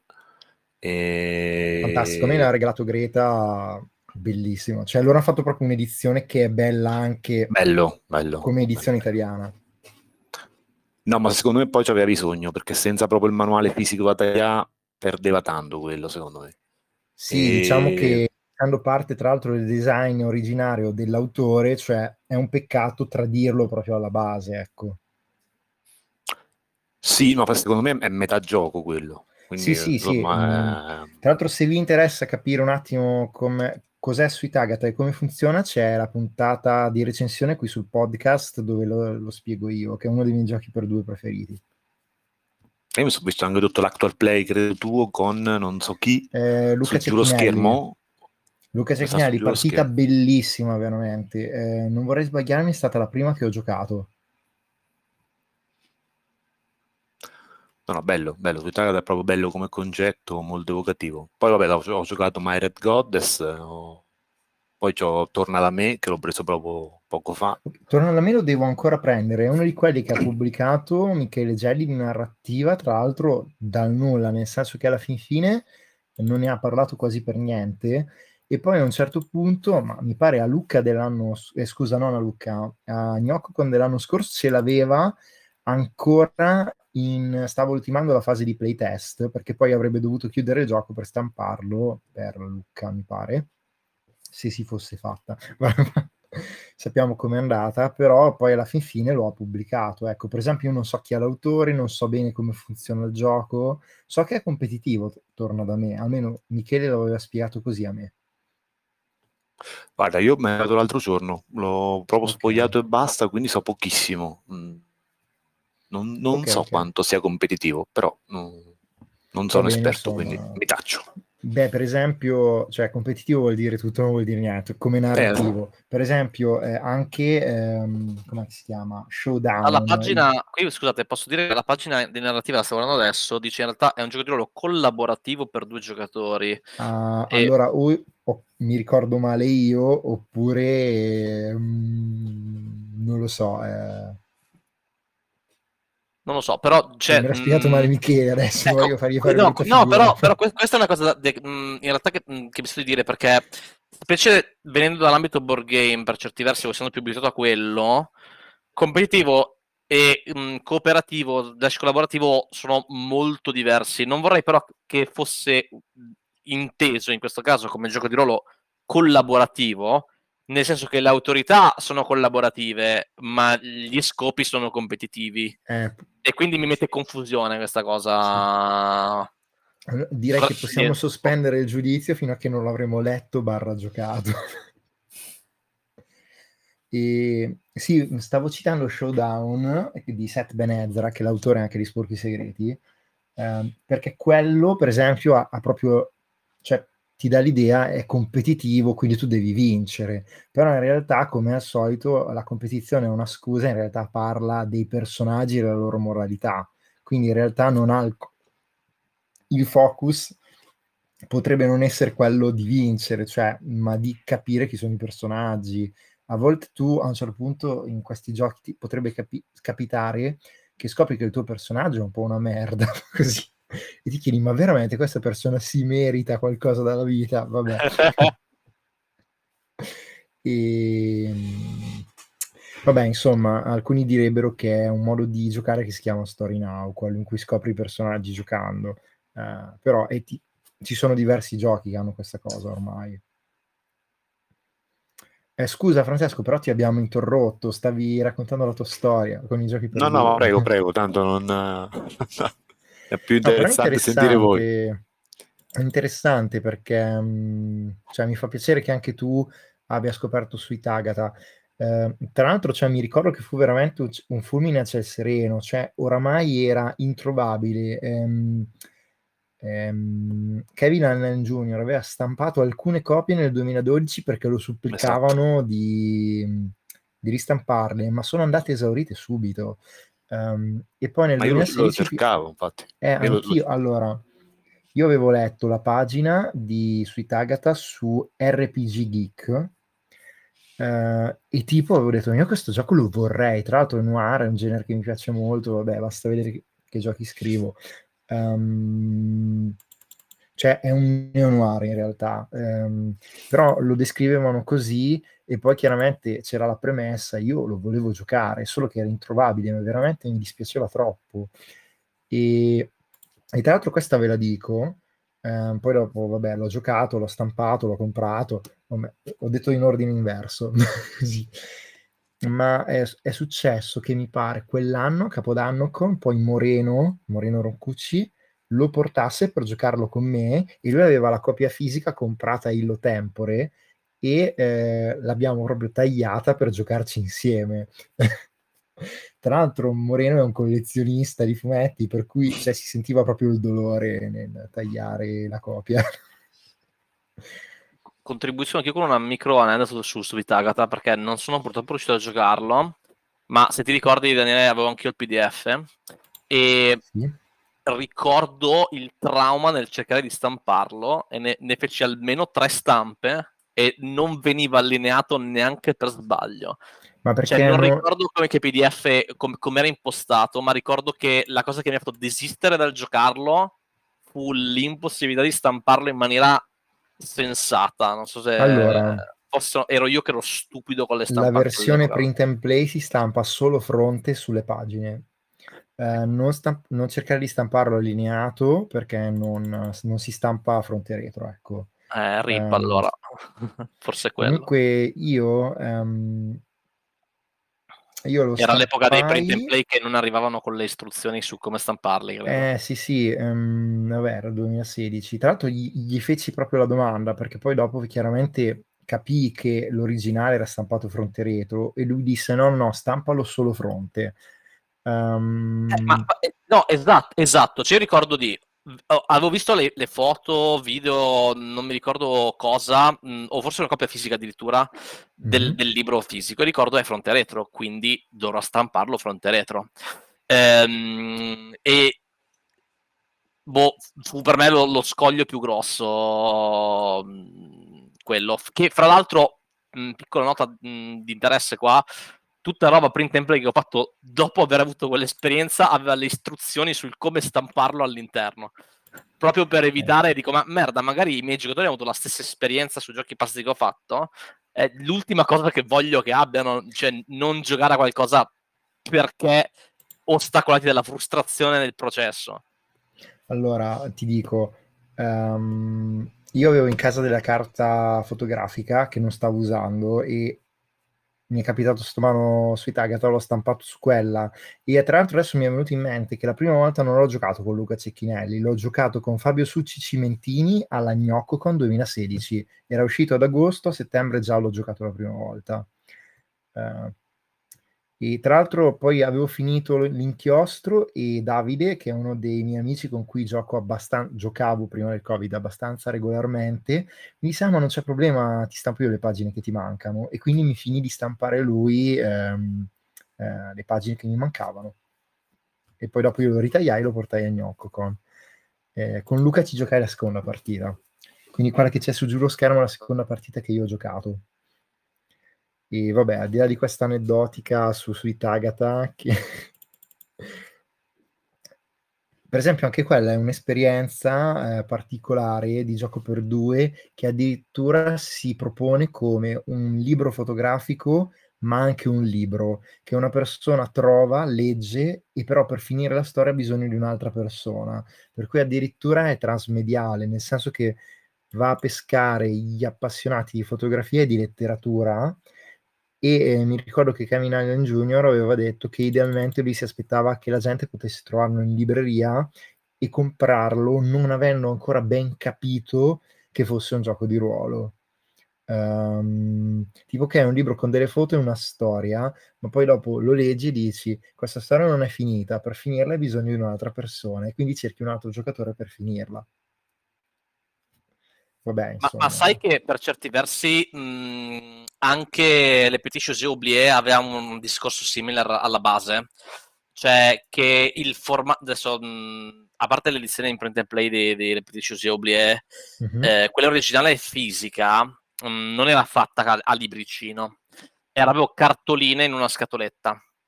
Um, sì, sì, assolutamente, io ce l'ho. Ma è così anche quella di Dreamlord. Esatto. Mm-mm. Sì, sì. E, um, ricordo che per la mia tesi, visto che era uno dei, dei tre casi studio, um, parlai proprio con i designer sulle scelte di design e in parte um, ricordo proprio che loro mi dissero noi non veniamo da un background di game design, di, di, di giochi di ruolo. e la volontà di farlo sembrare qualcos'altro ehm, era per certi versi parte del loro processo di design, farlo sembrare delle cartoline appunto. Ehm, quindi questa cosa qui sì. mh, me la ricordo proprio. Ma per tornare un po' al discorso di prima, vuoi sapere quale gioco è stato scritto per un game chef? Quale? telefonata. Le Petition Oublié, Game Chef 2014. Ma da, ma da. sì, sì. Allora, ti dico, ho ripreso la tesi in mano, ho proprio l'intervista designer, ho delle frasi estrapolate. Eh. Quote qua, um, volevamo fare un oggetto fisico che non sembrasse un gioco di ruolo tradizionale, e che potrebbe eh, essere preso da, eh, la in italiano, scusa, dal volo, da, differenti, da audience differenti che non erano all'interno del gioco di ruolo, quindi vedendo le cartoline appunto. Uh, quindi esattamente l- lo stesso drive dal mio punto di vista di posizionamento che aveva Sweet per certi versi. Uh, sì. Uno dei designer ha, ha, proprio detto, qui tra virgolette di nuovo, uh, voleva che fosse associato a più un medium fotografico o mh, che attirasse gli artisti di layout e di UX. Eh. Quindi c'è proprio paro paro. E, eh. e, ti dirò un'altra cosa che adesso sto riguardando dalla tesi che è trasversale anche agli altri giochi, secondo me, e l'unica eccezione che mi sento di dire è paradossalmente The Hour Between the and Wolf, che è uno dei primi pubblicati su, per due, sì. ed è che la sopportazione sulla lunghezza di regolamento sui giochi per due per me è drasticamente differente da quella per più giocatori. Um... Questo dicono loro, no, o lo dici tu? No, no, questo lo dico io, non lo dicono okay. loro. Questo lo, lo, dico io, dati alla mano qua, tra l'altro. Uh, al punto che parte proprio del... Mh, mm, dei case study di tesi era proprio chiedere ai diversi gruppi di gioco um, quanto percepivano il regolamento lungo, e questi erano anche giocatori di ruolo, um, e in un gioco di ruolo per due il fatto che il regolamento superasse le 10 pagine già era un, un grosso ostacolo. Um, credo che, mh, e qui non ho prove certe, quindi qui, qui si viene nell'ambito di theory crafting proprio, credo che sia proprio perché aspettandoci un gioco per due, ci aspetta una preparazione più, più piccola o minore, più veloce, più rapida rispetto a un gioco per più giocatori. E quindi la sopportazione è se devo preparare tanto quanto un gioco per 5, tanto vale che faccio un gioco per 5. Sì. Uh, che è interessante perché poi alla fine, se notiamo, i giochi per due spesso tendono ad avere questi regolamenti molto compatti, sì, eh, sì. nei casi estremi addirittura di una pagina tipo Shelter o The Byte. Hai ragione, sì. Ah, tra l'altro The Byte, cosa mi hai citato? Bellissimo. Anche lì ho intervista col design perché era un altro dei casi studio della tesi. Sì, sì. Quello l'avevo tradotto in italiano, c'è questa traduzione che gira da qualche parte. Se la volete, in privato ve la posso mandare. Pubblicamente non ho i diritti, quindi... e... Ehm, no. Una piccola considerazione Candy. con quello che ha appena detto Ruger, nel senso... Ehm, eh, la concezione di eh, io faccio un esempio con la mia esperienza, quella che ho avuto ultimamente con i giochi, le, le, coppie di ruolo, come si potrebbero definire, come l'ho chiamata anche su una lista stupida su ICO. Sì. Eh, del senso, eh, io ho giocato Sweet Agatha e le piccole cose obbligate che su per giù, tipo Sweet Agatha ti devi leggere parte del diario e quella paginetta che ti dice cos'è la verità e cos'è il, e cos'è il, il personaggio principale. Il lettore. Le piccole cose obbligate leggere effettivamente quattro cartoline, cinque, mi pare che tutto, tutte le altre sono un esempio di gioco. Sì. E sono, e sono due giochi che io ho giocato che ho fatto subito, ho, si, fanno, si mettono e si intavolano rapidamente. Quando io tipo, uh, volevo giocare insieme sempre alla mia compagna eh, un gioco tipo mh, mm, già Slay With Me che eh, ci eravamo detti, ci eravamo presi la serata, dico, no, ci dobbiamo leggere i, i due libretti, già lì un attimo abbiamo un attimo, diciamo, storto il naso, oh mio Dio, mi devo leggere un librettino, anche se era molto piccolo, sì. però c'era mh, il fatto di devo leggere il, libri, il librettino che sarà eh, per scritto fitto e un attimo ci ha fatto storcere un po' il naso. Ecco, Aggiungo una cosa iterando su quello che hai detto perché sto pensando ora che ho notato invece due giochi che hanno tanto testo e mh, incidentalmente anche regole dinamiche che risolvono questa cosa in maniera furba, che sono mh, di nuovo Fantasmi Assassini e 183, 183 giorni, 183 eh, days. Quello lì mi piacerebbe eh, avercelo.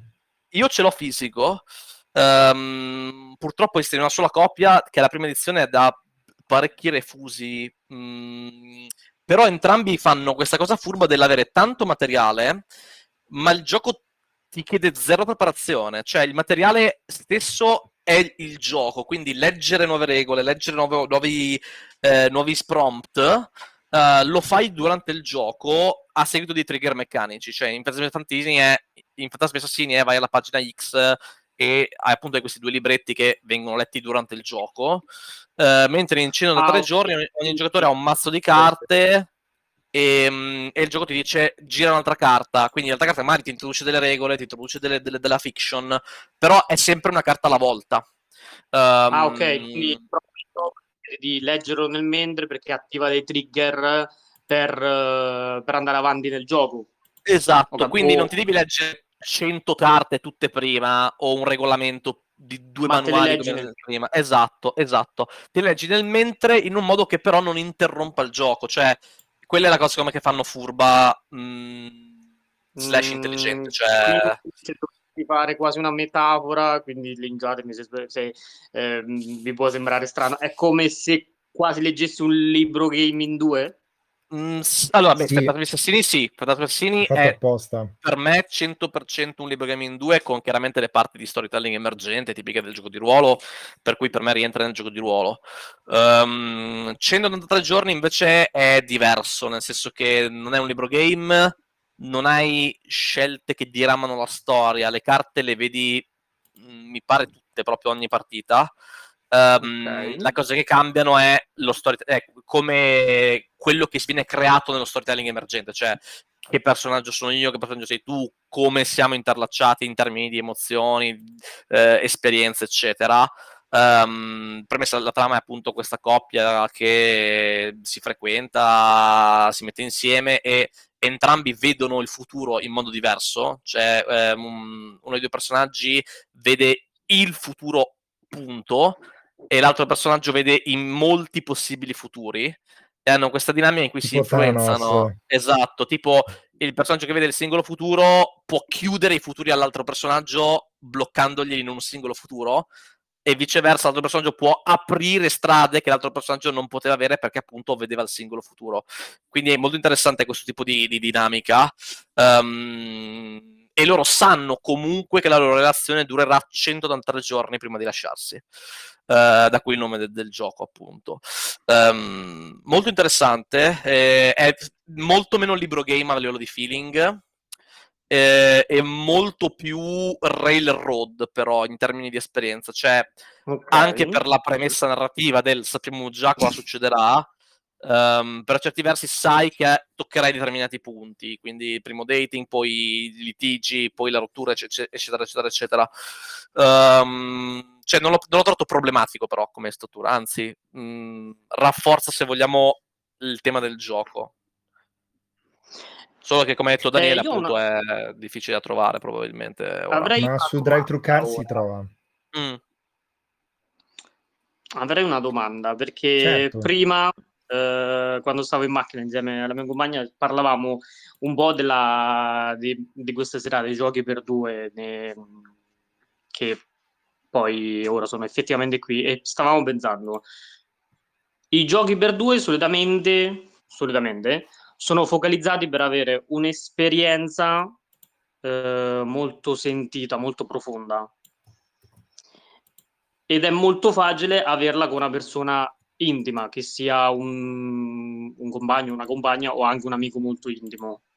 ma giocato tra persone che effettivamente non si sono... Per esempio, se lo ve, lo, ve, lo, ve, lo, ve lo doveste ritrovare a un buio e l'altra persona non la conoscete e il facilitatore di turno vi porta un gioco di ruolo per due,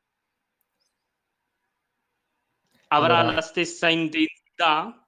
Io è un po' di anni che porto spesso alle convention giochi per due e li gioco con chiunque venga a giocarli eh, la mia esperienza è che tendenzialmente riesci a mm, cioè, mm, non, cioè, riesci a fare delle belle partite che sono, mm, come dire, è facile trovare la sintonia e a farle comunque abbastanza sentite se il gioco va in quella direzione.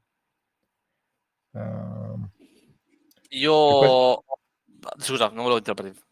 No, eh, volevo solo dire questo, cioè nella mia ehm, esperienza si aiutano entrambi i giocatori a, a, giocare in maniera sentita se il gioco lo prevede. Mi è venuto in mente un'altra cosa, un altro gioco per due famoso storicamente è Beast Hunters, credo che fosse del 2007, mm. di Christian Griffin. Anche quello sulla lista, tra l'altro, di, di Make Big Things, eh, lo ricordo da lì. Giusto. Aggiungo in, in, risposta a quello che, che hai chiesto mm, Ken. Ehm, allora, io mm, ho pareri un po' contrastanti in interni miei proprio, eh, quindi ho un tiro alla fune interno su questo tema, che però mi sento in questo specifico caso di esternare anche se non l'ho mai esternato, credo. Um, ovvero che ho un, un dilemma interno tra il cosiddetto obscuring um, e il consenso dei giocatori. E negli ultimi anni è una cosa a cui sto pensando molto. Cos'è l'obscuring? Uh, allora, l'obscuring è una tecnica la cito nell'ambito del, del, game design, della gamification del gioco formativo, però specifico che non è solo legato al gioco, può anche essere in, in altri ambiti, spesso nell'ambito formativo appunto te- o terapeutico o, o, di ricerca, ma anche mediatico. E generalmente quando mh, hai un un'esperienza e la comunichi in un certo modo, eh, non comunicando però qual è il vero succo slash senso dell'esperienza, perché il rivelare qual è il vero senso è parte dell'esperienza stessa. Quindi, che so, roba del tipo, facciamo tipo l'esempio credo più famoso ludico è Trains di Brenda Romero che è un gioco da tavolo in cui è un gestionale di, di, di, ferrovie, in cui tu carichi materiale da punto A al punto B, ricevi bonus perché trasporti in maniera efficiente appunto da queste, queste merci da, da, lungo queste ferrovie, eccetera, eccetera, e poi scopri che, ops, eravamo nazisti che trasportavamo ebrei nei campi di concentramento. E quindi il nostro essere premiati ora non suona più così figo. Ok? Um, Personalmente ho, molti problemi con questa, con questa tecnica qua, mh, mm, anche se ne riconosco l'impatto emotivo, perché permette alla radice in parte il consenso del giocatore. E portando un gioco per due a persone che non sanno cosa si stanno aspettando, cioè a un buio, uso l'esempio del buio. Io ho partecipato a diversi bui, um, ho, ho, conosciuto esperienze, ho conosciuto esperienze ottime e persone ottime, e li consiglio. Um, però onestamente mi troverei in difficoltà a proporre un gioco emotivamente molto intenso a un buio, perché spesso un gioco di questo tipo richiede che i giocatori siano consapevoli molto più che rispetto a un altro gioco. Cioè, mh, mm, mentre, che so, per una sessione di entriamo in un dungeon, spacchiamo mostri e usciamo, mi sento di dire possiamo organizzarla adesso dal nulla eh, non proporrei mai a Van La Fan o un altro gioco per due emotivamente intenso a due giocatori che sono venuti aspettandosi di giocare di ruolo e non sapendo cosa sarebbero finiti a giocare. Ok? Poi magari puoi essere fortunato e trovi, ah, ok, c'è Daniele e Giulia Cursi che mi gioca l'ultimo tramonto eh, in un bagno dell'Arconate, fantastico, esperienza fantastica, spettacolo da vedere e, e mh, bella spero anche da giocare. Ehm, però è sempre un salto nel buio, mi sento di dire, mh, da designer nello specifico dovresti avere delle responsabilità e parte della responsabilità di questo tipo di giochi è anche preparare i giocatori. Um, e è un lavoraccio, cioè è un lavoraccio al punto che non sono sicuro che i game designer siano equipaggiati per preparare i giocatori a pieno a esperienze di questo tipo, perché mh, più vado avanti, più mh, credo di dover attingere o di dovermi informare anche su cose tipo appunto la parte appunto che vengono dalla psicodramma, da, da, da, dalla terapia, eccetera, però non ho un background di quel tipo. Uh, cioè qui c'era, credo, Jacopo Frigerio. Sì, c'è Jacopo.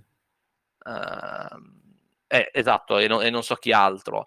Uh, e anzi, dovrebbe essere un red flag no? il fatto che ogni volta che parlo di Bleed a, a Jacopo eh, vedo che lo, è problematico e, e, e, lo capisco. Cioè, siamo fortunati, cioè io sono fortunato per il fatto che i giocatori che ho visto ne, giocare i miei giochi o anche giochi emotivamente intensi o a cui ho proposto giochi emotivamente intensi erano o accompagnati o già sapevano cosa si stava andando a fare però non è detto che sia così cioè a un buio io non lo proporrei mai a un gioco di questo tipo allora sono pienamente d'accordo con te, tant'è che forse prima non mi sono spiegato bene su una cosa.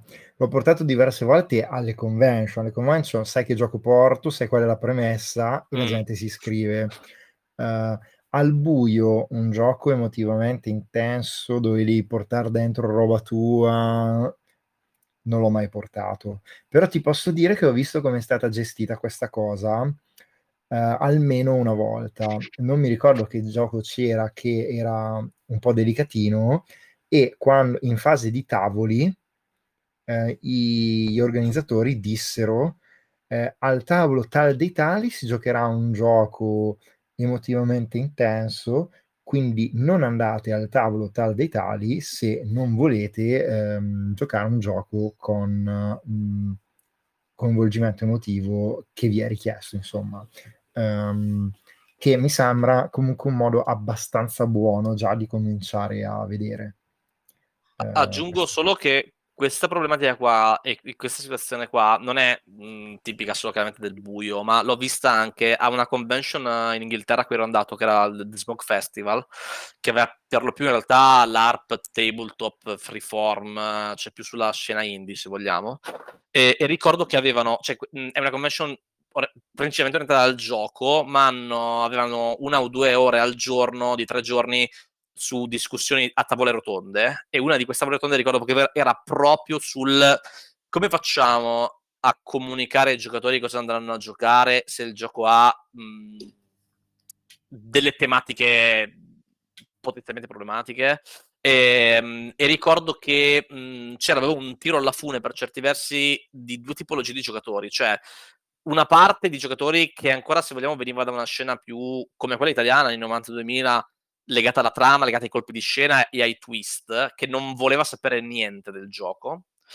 Um, e una parte invece in cui diceva col cazzo, cioè io voglio saperlo se mio gioco dei potenziali trigger warning.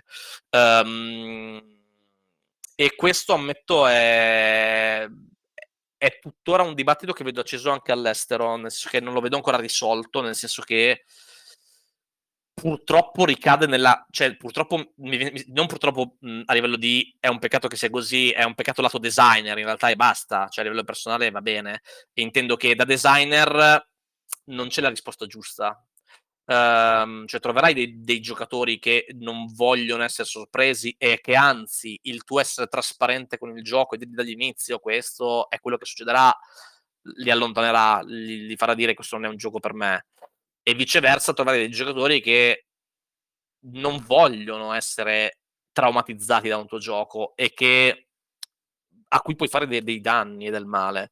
Um, proprio per mio astio sempre più frequente verso l'obscuri mi sento di dire è meglio perdere un giocatore che vuole essere sorpreso che fare del male a un giocatore che non, che non vuole essere traumatizzato. Però mi sento di dire questa eh, è una decisione d'accordo. etica. No, no, sono d'accordo perché un giocatore che, cioè, un, un, giocatore che viene traumatizzato sta subendo un danno, un giocatore che vuole, non vuole essere sorpreso perde soltanto un'opportunità. Scusa. Esatto. Cioè, esatto. Ehm, e specialmente nella scena indie è una responsabilità del designer questa cosa. Al allora, massimo, se non c'è il designer, di chi facilita il gioco. Eh, cioè... Esatto, secondo me è una responsabilità del facilitatore, perché se sei facilitatore l'hai letto, probabilmente l'hai già mm. giocato e quando lo organizzi poi sei responsabile tu di non mandare la gente completamente allo sbaraglio. Poi ho notato, cioè adesso non vorrei farla eccessivamente tragica. Per esempio, se penso a tutti i miei giochi, anche quelli un po' più delicati, in realtà, secondo me, mh, mm, cioè, no, no, non tocchi veramente il tema in maniera così diretta da poterti fare veramente male. Eh, ci sono giochi che lo fanno molto, molto di più. Cioè, a me piace sì. sempre. Qui mi sento di dire, però, scusate, qui dipende molto. Cioè, se, se, rimaniamo nella scena italiana, sono d'accordo con te. Sì, sì. Però non è decisamente così per tutte le scene o per tutti i giochi. Eh. No, no, assolutamente, lo so benissimo a che cosa ti stai riferendo. Uh, stavo semplicemente facendo un po' di autoanalisi chiedendomi se per caso ho mandato gente allo sbaraglio proprio scrivendo il gioco, ma penso di no, sinceramente, perché um, una, cioè, a me a, a, volte io preferisco non dire um, come mi aspetto che tu giochi, perché in realtà penso che se ho fatto un buon lavoro la partita ti verrà bene senza che io ti debba dire come devi giocare, cioè in senso uh, se tu segui le mie regole, automaticamente giocherai in maniera corretta. Questo voglio dire. Scusate. Certo, Federico. Um, posso... Eh, no, certo, ehm, dalla, dalla, dalla, mia ignoranza, però da, da quanto ho mh, capito da tutto questo discorso, comunque, mi sembra sì. di aver compreso che questi giochi comunque da due persone richiedono appunto una forma di coinvolgimento emotivo piuttosto forte. E tornando un secondo all'inizio, a quanto si stava dicendo all'inizio di tutto questo discorso del fatto della, della poca diffusione di questi giochi, ma a questo punto eh, io da esterno posso dire, ma mh, ritengo che buona parte della... cioè una volta superato il gap dell'accettazione del fatto che siano giochi da due persone, ok? Cioè nel senso uno è abituato a giocare da cinque, ok, accettiamo di giocare al gioco da due. Se poi gli si viene a dire, ok, è un gioco che ti ammazza emotivamente parlando, secondo me è, è poca gente comunque, a meno che non sia proprio interessata a questo tipo di nicchia, a, ad avere questo tipo di esperienza, accetterebbe di fare una cosa del genere. Cioè, faccio un esempio che non c'entra strettamente col gioco da due persone, ma con la mia vita col padrone. Recentemente mi ci sono imbattuto, volevo, ho detto, cavolo, mi piacerebbe provarlo, è interessante. Poi mi sono fatto due domande, ne ho parlato anche con, con il mio gruppo e nessuno di loro si, se la sentiva di avere quel tipo di esperienza lì, trattare quei tipi di temi lì e, quindi per ora, per ora perché prima o poi magari mh, cercherò di riparlargliene, ho dovuto eh, desistere. Ora, mh, da quanto ho capito, comunque anche questi giochi qua sono in termini emotivi simili, cioè comunque mh, forti. Uh, ho delle cose da dire riguardo. Eh, anch'io, nel senso che po- è possibile allora, il problema è sicuramente intersezionale, nel senso che stiamo sì. parlando di giochi per due giocatori e molti degli esempi che abbiamo fatto è giochi per due giocatori che sono contemporaneamente anche giochi semi delicati e chiaramente Esattamente. Non sono... eh, esatto. Questo credo sia solo perché siamo io da sì, allora, Nel senso che ci sono un sacco di giochi per due giocatori per due. che non sono, esatto, non sono no. necessariamente traumatici o su tematiche delicate. Eh. Esatto. Um, quello, quello, che, chi, quello, che, dicevo all'inizio, c'è, c'è, anche quel gioco, diciamo, un, un, po' più scanzonato, non per forza eh, preso proprio... Che non mi viene in mente adesso. Eh, io ne conosco veramente pochi di quei, di quei Ma di che cosa due. parla? Scusate, okay. non ho capito. No, di quale gioco stai parlando? Non ho capito. No, io faccio un esempio tipo dei giochi che ho io per due e okay. ho solo tipo giochi molto ad impatto emotivo molto forte. Non, non, non conosco dei giochi Beh. per due per un po' più leggeri, diciamo, scanzonati. Ti faccio un esempio, eh, Distante, infatti mi riferivo a quello che di mostri. Eh, insomma, la prima cosa da dire è che non tutti i giochi per due sono emotivamente forti. Uh, poi se io di sicuro ne scrivo di più emotivamente coinvolgenti, ma non ritengo che siano roba veramente pesa. Uh, forse, forse, a parte un caso comunque sia molto leggera rispetto a tanta altra roba. La seconda cosa è una provocazione non a te in realtà, ma ai giocatori che fanno i duri, ma poi in realtà eh, e che vogliono soltanto rompere le balle. Cioè, io vengo da, da, anni di live di vampiri e da partite di vampiri, dove la gente si vantava che giocava roba fichissima, poi, Aspetta, ho, dici... ho, forse, ho, forse, degli esempi pure di giocatori di vampiri del genere. Quello che sì, ti dice: con... Sono riuscito a lanciare il modo scavo con il mio no, 5 punti a no, forza. Beh, quello lì no, no, quello lì lo capisci subito che è un cazzaro. Allora io dico quelli che dicono: Noi abbiamo ah. giocato delle scene intense. Sì. Co... E poi dopo dici: ma conosce Flower Formara? No, di che cosa parla? Di elaborazione del lutto. Ah no, quello è troppo forte. Però poi dopo magari è, quel, è, lo stesso giocatore che lo trovi a lamentarsi perché nella guida del sabato adesso non può più giocare lo stupratore seriale.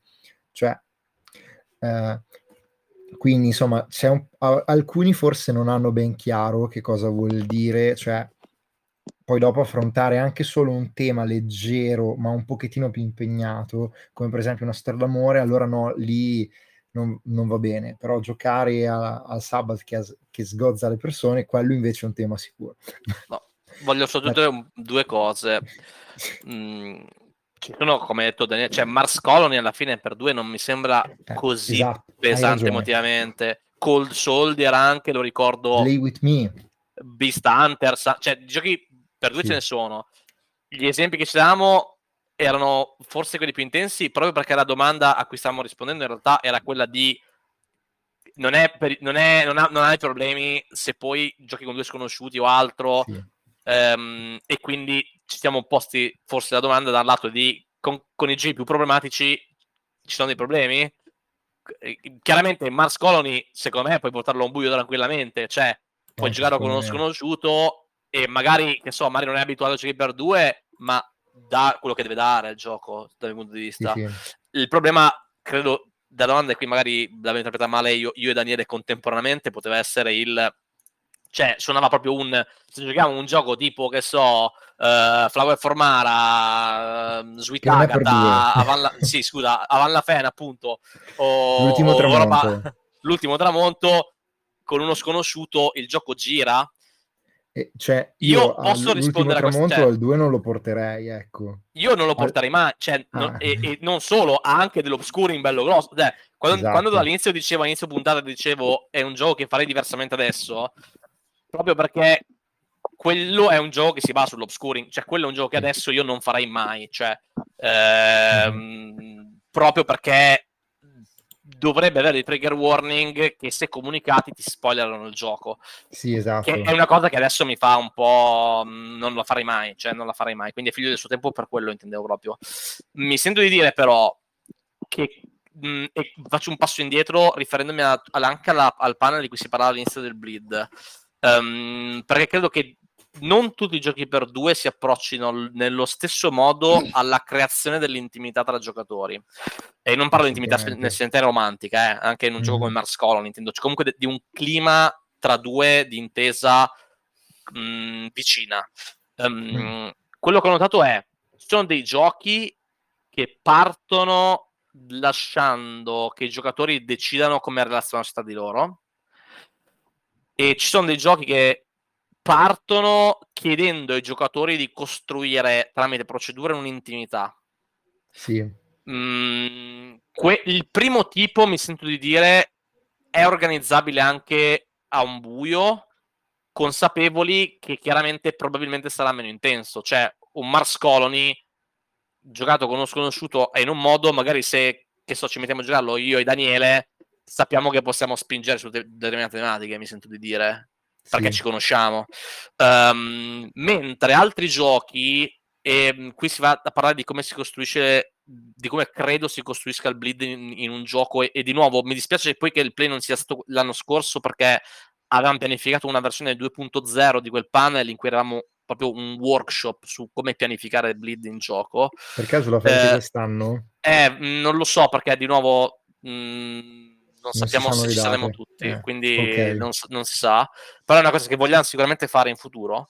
Eh, e qui ho delle mie teorie. E, e, una è dal lato design ci sono delle procedure per facilitare il, tirar, il far tirar fuori ai giocatori cose personali. Mm, e di nuovo questo nella cornice di prima di abbiamo delle responsabilità del designer, eh? Sì, um, e quelli mi sento di dire ci farei più attenzione a portarli a un buio, proprio perché non puoi sapere se i giocatori sono allineati sullo, sullo stesso tipo di gioco. E io ammetto, ho preso l'abitudine, sia playtestando, sia organizzando giochi che sto scrivendo, di questo tipo, di mandare delle email molto dettagliate prima del gioco, spiegando il mood, le vibes, i principi di gioco, prima ancora delle meccaniche di gioco. Perché se vedi che, ok, questo è un gioco che non giocherei mai, già solo leggerlo... Sì. Mh, mm, perché ti devo rompere i coglioni e farti perdere tempo? Nessuno sì. vuole questa... Cioè, mh, e ho visto che è una cosa che viene fatta anche all'estero. Cioè, nella scuola, per, perlomeno in Danimarca è una cosa che vedo fatta nei Black Box Copenaghen in cui vengono comunicate prima le cose, spesso i giochi hanno trigger warning sulle tematiche um, e personalmente sono molto in fuori della trasparenza, spesso anche assoluta, nel senso che vorrei vedere più giochi come Waiting for Flight Joy 901 in cui il gioco è completamente trasparente e non per questo motivo, cioè um, vabbè questo è un discorso però di, che sì. esula dal tema forse No, ok. Um, Dico so, scusa, ecco, scusa, beh, vedi che sono un maledetto, scusa Daniele, dico solo un'ultima Vai. cosa, perché questa, secondo me, è davvero la chiave di quello che diceva, diceva prima, ed è, credo che sia un oroboro che si mangia la coda, nel senso che, essendo i giochi per due facilmente costruibili in modo che diano un'intimità molto forte, i designer che finiscono per farli finiscono per fare giochi emotivamente molto pesanti. Sì che, che, alimenta il fatto che i giochi per due sono molto forti, che alimenta il fatto che i giochi per due sono molto pesanti, unendo questa intersezione di giochi per due molto pesanti, che credo siano il 90% dei giochi per due. Um, ma proprio perché credo siano un, un'area di design progettabile molto molto facile da lavorare per fare quel tipo di giochi, non perché sì. sono tutti così. Esatto. E ora eh, mi muto. sono pienamente d'accordo con te, cioè il discorso è questo. Eh, volevo dire solo una terza cosa riguardo al discorso di prima, che è chiaro che se tu sei abituato a giocare in maniera molto molto leggera, anche solo giocare una storia d'amore in gioco, in qualunque gioco, sarà vista come una cosa già emotivamente più pesante. Tant'è che alcuni gruppi, e tra cui alcuni miei gruppi vecchi, questa cosa non la facevano perché metteva a disagio.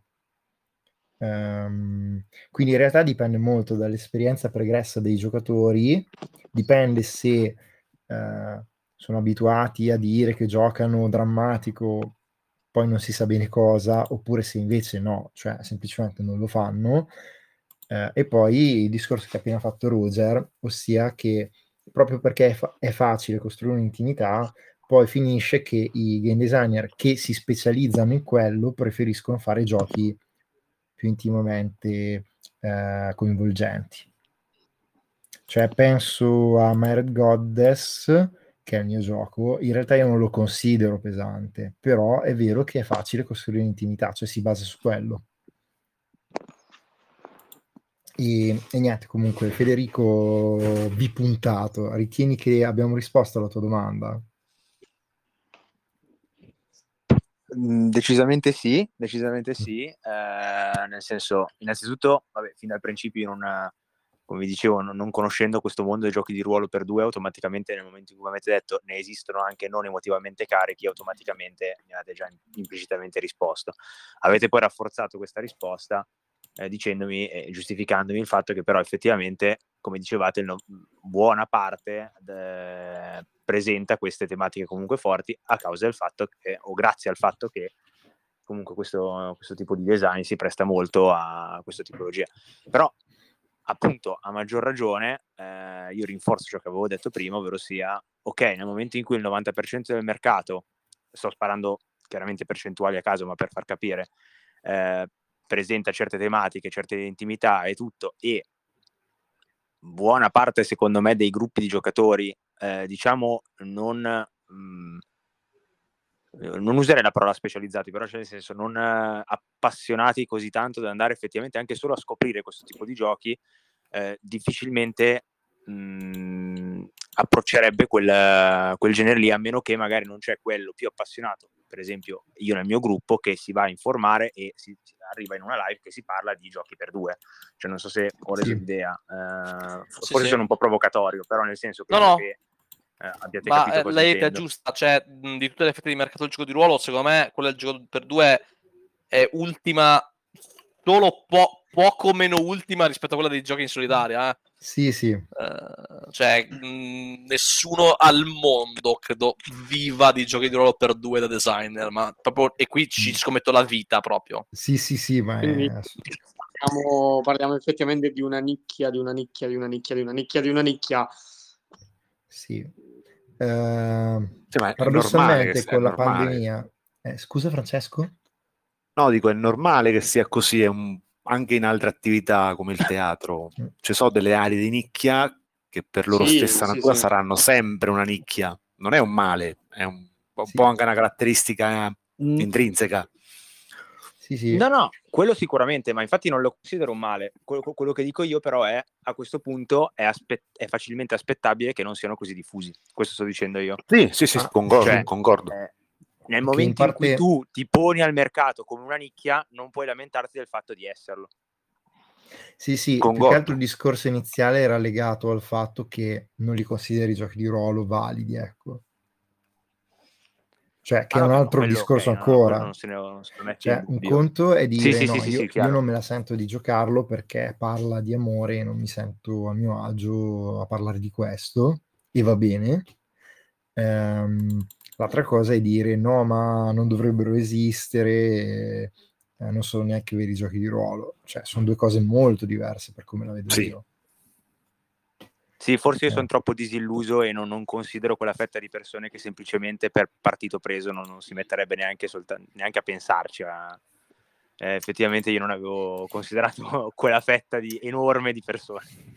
Aggiungo... Però c'è da dire anche un'altra cosa, che in realtà molte persone che tendenzialmente non sono giocatori di ruolo sono molto interessati a, ad alcuni di quei temi, se vuoi, esatto. sensibili, che poi vengono portati nei giochi per due a volte, o perlomeno spesse volte, a causa del fatto che i designer di giochi per due vedono la potenzialità appunto dell'intimità.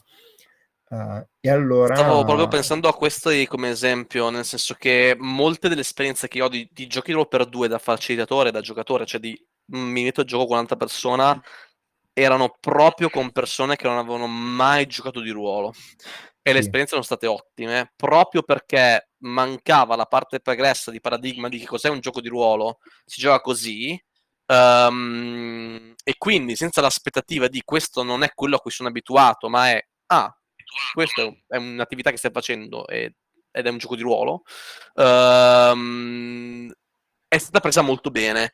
I problemi, credo che come hai detto tu, Federico, mh, li ho visti, ammetto, più dal punto dei gruppi che dicevi, cioè dei gruppi che erano, sono abituati a giocare in un certo modo e vedono questa cosa qui e dicono mm, questa cosa qui non la giocherai mai che però mi sento di dire non è così differente come dicevamo all'inizio da altri default cioè come un sei abituato a giocare giochi di ruolo col master, ti propongo un gioco di ruolo senza master, ti potrebbe far storcere il naso prima che lo senti, mm-hmm. se non sei abituato. Cioè, mh, mm, e un'altra cosa che volevo dire è, non è detto che sei una nicchia adesso sia una nicchia anche domani, perché anche nel gioco da tavolo, per esempio, i giochi per due erano una nicchia, e ora nel mercato di giochi da tavolo per due sta esplodendo proprio, cioè c'è pieno di roba, anche nel mainstream, ma, infa- eh. ma infatti ma infatti quello che dici, guarda, ho parlato con Daniele di questo argomento proprio qualche giorno fa, quando proprio l'ho conosciuto tra l'altro, eh, dicendogli che secondo me il grave problema eh, delle persone eh, che fanno comunicazione sui giochi di ruolo è che continuano a rivolgersi alle persone che giocano di ruolo. Cioè, mh, faccio un esempio, eh, Jacopo Frigerio, Daniele, Morgan Gabe e un altro ragazzo che però adesso mi, di cui mi sfuggono, Francesco mi pare si chiamasse, hanno fatto una live bellissima eh, in merito a ehm, come iniziare a giocare di ruolo e tutto, però era una live di quattro ore rivolta chiaramente ad un pubblico di persone che sanno già cosa, sta- cosa vogliono, ok?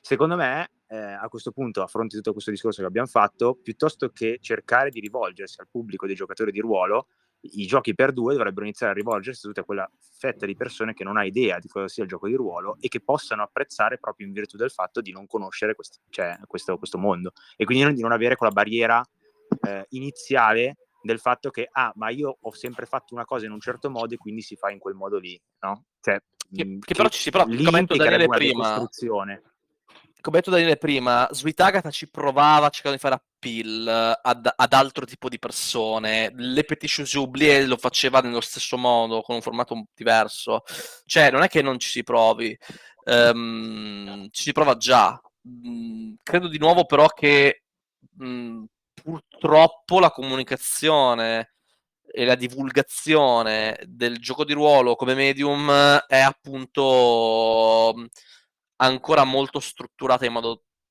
se vogliamo, conservatore, nonostante ci siano delle voci mh, progressiste all'interno del settore, il pubblico che ascolta è comunque ancora abituato a un certo tipo di paradigma del gioco di ruolo, eh, che non è detto che rimanga così per sempre, anzi, eh, secondo me con l'avvento del, dell'internet, so che sembra che si parla di robe fuori di testa, no. però con l'avvento dell'internet questa cosa secondo me si appiattirà sempre di più finché come nel videogioco, come nel gioco da tavolo, si vedrà che un medium più diverso è più ricco per tutti. Cioè.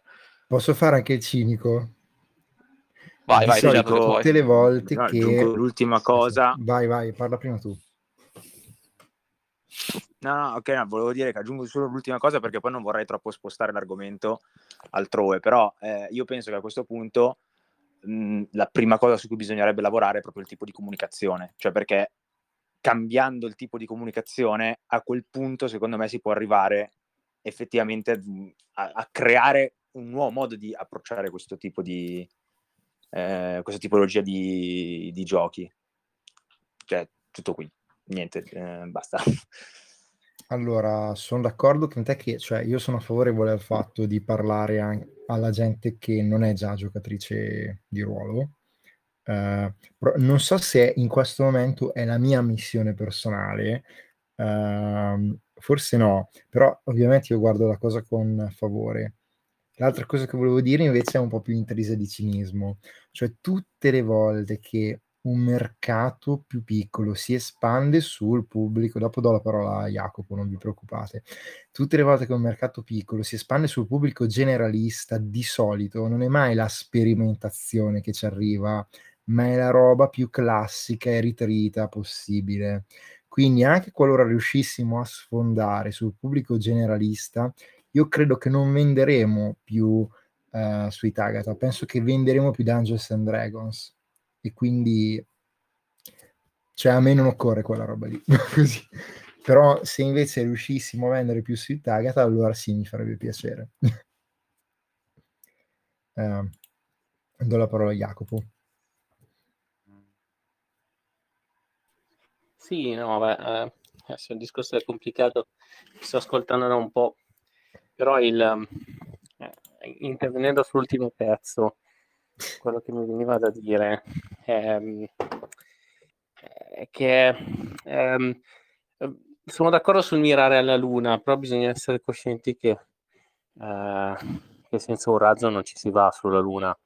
Cioè, mh, non possiamo, cioè nel senso, comunica- cioè, sono cosciente che potrebbe essere un problema, ad esempio, il discorso della comunicazione, no? Del, bisognerebbe cambiare comunicazione, bisognerebbe avere anche degli intenti di design che mirino a diversi tipi di tematiche, eh, però sono tutte cose che si sommano e che insieme può fare solo un sistema nel, nel suo complesso, cioè servirebbero editori che spingono lì, che mirano alla comunicazione in un certo modo e invece la, la, verità con cui è giusto fare i conti è che c'è un po' di sperimentazione e avanguardia che nel mondo indie si può trovare, ma mm, Sei caduto? Il bello della diretta, diciamolo anche stavolta. Io avevo un pensiero su quest'ultimo pezzo che stavate dicendo eh, prima che Jacopo cadesse, nel senso... Ehm, ok, Jacopo, eh, se torni dillo che ti facciamo ricontinuare. Esatto. se eh, invece di parlare solo e unicamente di gioco di ruolo con temi, per parlare alle persone eh, che non hanno mai giocato di ruolo, si parlasse di eh, ho, un, ho un, diciamo, un oggetto X che fa, ti fa esplorare quella tematica, che possa essere un film, un libro o anche un gioco di ruolo, e farlo esplorare con uh, media diversi. Non so se mi sono spiegato. Nel senso, se a quella persona gli interessa quel tema, gli dici che c'hai un, un film, un libro o un gioco di ruolo e lo puoi esplorare con questo, invece sì. di parlare di solo il gioco di ruolo. Sì, dove sono tornato? Eh. Ok. Uh, ok, Ken, forse ho capito quello che intendi, cioè di aggiungere anche il gioco di ruolo. dopo l'intervento di Ken, perché magari faccia finire Jacopo che è stato interrotto sì, dalla facciamo finire Jacopo, dai. Jacopo, ehm, ri- riesci a riprendere il tuo discorso?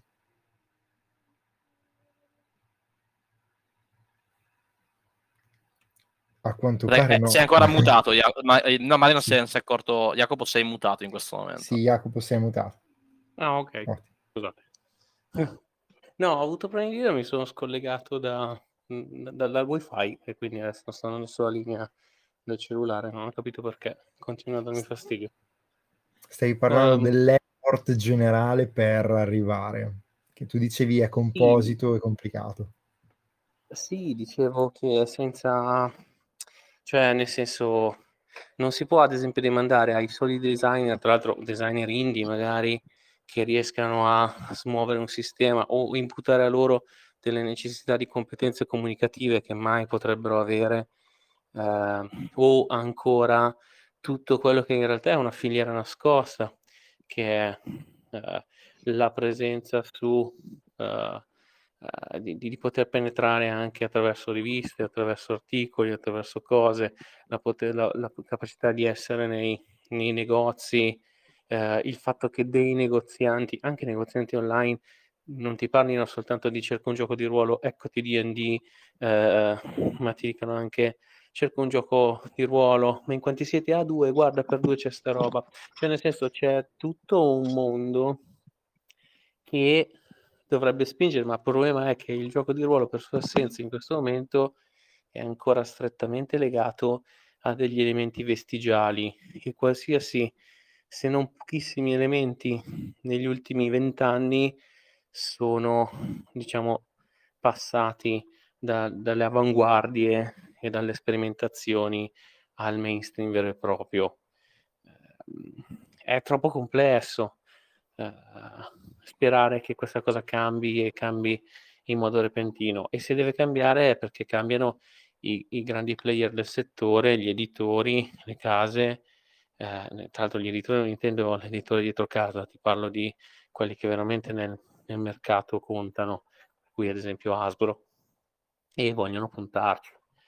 Uh, finché non succede quello è difficile che una rivoluzione dal basso possa emergere. Posso um, aggiungo una cosa che secondo me risponde um, in parte, cioè si collega a quello che Jacopo ha detto, risponde a Ken e itera su una cosa che hai detto Daniele prima. Um, e contrasto un attimo il pessimismo di Daniele con l'ottimismo uh, che ho intrinseco forse ma dato anche dall'aver visto altre situazioni, nel senso che mh, sono d'accordo col pessimismo se ci fermiamo alla sola scena italiana, ehm, in cui il mainstream ha una sua forma specifica e arrivare nel mainstream spesso significa piegarsi a un certo tipo di default che richiede. Um, però in altri medium che non sono così lontani, parlo sempre di medium ludici come il videogioco, il gioco da tavolo, che è ancora più vicino per certi versi al gioco di ruolo, um, si è visto, secondo me, arrivare nel mainstream delle eccellenze che prima esistevano solo nell'ambito di sperimentazione di esercizi di stile e ora che sono nel mainstream a catena altri stanno trovando un punto d'accesso. È chiaro che se si ferma nel mercato italiano questa cosa non è, non è possibile, non è fattibile, ehm, proprio perché appunto richiederebbe uno sforzo combinato, come ha detto Jacopo, di editori, distributori, eccetera, che in generale in Italia, anche in altri medium ludici, quindi anche nel gioco da tavolo, sono molto più resti al cambiamento, al punto che spesso accettano questo cambiamento quando arriva dall'estero perché dimostrato perché qualcun altro ha preso il rischio e ha dimostrato che si può fare.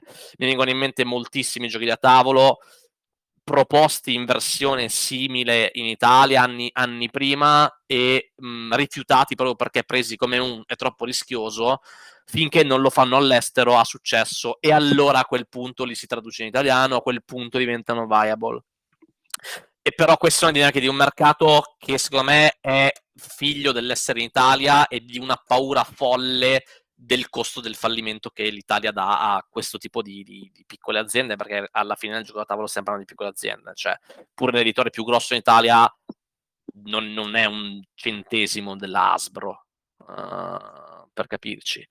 Uh, quindi mi sento di dire in realtà secondo me sono confidente che vedremo sperimentazioni normalizzate se vogliamo in aree del mainstream um, ma lo vedremo dall'estero probabilmente ce lo vedremo per certi versi probabilmente dall'estero. E per certi versi l'abbiamo già visto, nel senso che diciamo che Apocalypse World e tutta la serie dei, dei Power by Apocalypse, che ora per certi versi possono rientrare in una parte del mainstream anche in Italia, una volta non erano mainstream. E non è che sono arrivati mainstream in Italia solo perché qualcuno li ha pubblicati in italiano. Non sei chiaro quello che sto dicendo, cioè, mm, magari mi sto spiegando un po' male. Cioè, sì, sono tutti... anche...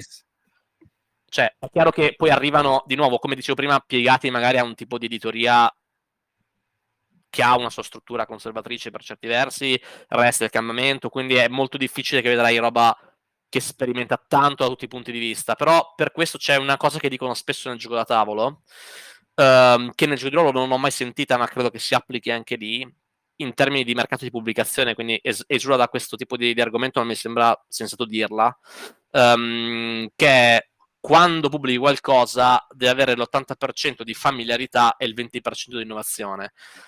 Cioè, anche un gioco tavolo nuovo, il giocatore deve dirlo e dice, ah, ok, ho capito che cos'è per l'80%, quel 20% in più è abbastanza interessante da farmi dire, ci ho già investito l'80% in abitudine, mi basta il 20% di innovazione.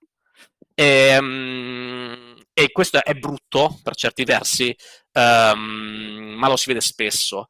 Um, finché di nuovo dall'estero qualcuno non si, non si, prende il rischio, perché alla fine stiamo parlando di rischio, eh, mh, di, di, pubblicare qualcosa con una grossa macchina dietro, di, di, investendoci tanto e sperando che il ritorno sia abbastanza. Per... e questo di nuovo sono dinamiche che fanno paura e sono brutte per certi versi e, e, sicuramente, come diceva Daniele, qui il pessimismo lo appoggio e rallentano sicuramente l'innovazione, mm, o meglio, non è che la rallentano, la frenano e danno questo sentimento di questa cosa qua non è nuova perché dieci anni fa l'aveva già provata XYZ, solo che non aveva a disposizione il budget, le risorse, l'energia, il tempo e quindi adesso ne vediamo una versione edulcorata, adattata per piacere al mainstream e per certi versi meno potente di quanto poteva essere. Ed è cioè, fuori dal, dalla puntata sicuramente. Te, te, la, te, la, metto giù in maniera ancora più diretta, così mi, credo di spiegare in maniera definitiva. Cioè, se Feltrinelli fa un accordo per tenere in libreria anche i giochi di scatola, e mi pare che lo abbia fatto, e i giochi di ruolo, tu lì non ci trovi sui Tagata ci trovi, ci trovi vampiri sì. o D&D. Ecco. Eh, cioè... Purtroppo sì, sì. Ma guarda, per questo in realtà di nuovo dobbiamo guardare a cose tipo Target, secondo me, qua, non a Felti. Di nuovo, lo so che ho esempi esteri, o Target, o mi viene in mente anche l'esempio danese del Pharaoh Cigarer, in cui nella sezione dei giochi da tavolo ci metteva Fiasco, per capirci. Fiasco okay. prima edizione, eh? Sì, sì. Cioè, però lì ab- di nuovo ab- abbiamo altre, altro tipo di comunità e un altro tipo di scene in cui culturalmente non c'è questo livello di guerra di religione ludica che stiamo vedendo qua da noi purtroppo uh, e questa è una cosa multifattoriale e sicuramente fuori da questa puntata anche se chiaramente il succo è che ne stiamo parlando adesso perché i giochi per due sono all'interno di questa dinamica di mercato sì. purtroppo e quindi eh, vengono, se vogliamo, schiacciati dalla loro difficile pubblicazione. Eh, e io, cioè, io posso vuole parlare per quanto riguarda Van La Fan, perché io da Van La Fan ho guadagnato l- ben 0 euro, nel senso che Uh, l'editore non è che ha rischiato perché voleva sperimentare, ma perché era un cazzo di ladro e quindi... ma nessun altro editore mh, mm, si è preso il, il, rischio di dire io pubblico un gioco di ruolo per due giocatori sulla malattia terminale nel 2014, chiaramente. Lo pubblicheremo cosa... con Mammut RPG. Anzi, già, già secondo me mh, Precious di Jacopo era un miracolo cioè, a livello di, di pubblicazione, cioè il fatto che Amnesty International appoggi una cosa del genere era, era un miracolo, cioè è un miracolo. Sì, sì, assolutamente. Purtroppo adesso è fuori stampa, ma cioè, è stato un evento quello, il fatto che, di pubblicare un gioco di ruolo in collaborazione con Amnesty International. Tra l'altro, che costava di meno della media di giochi di ruolo per stare in linea con gli altri prodotti di, pubblicati di Amnesty International. Vabbè, um...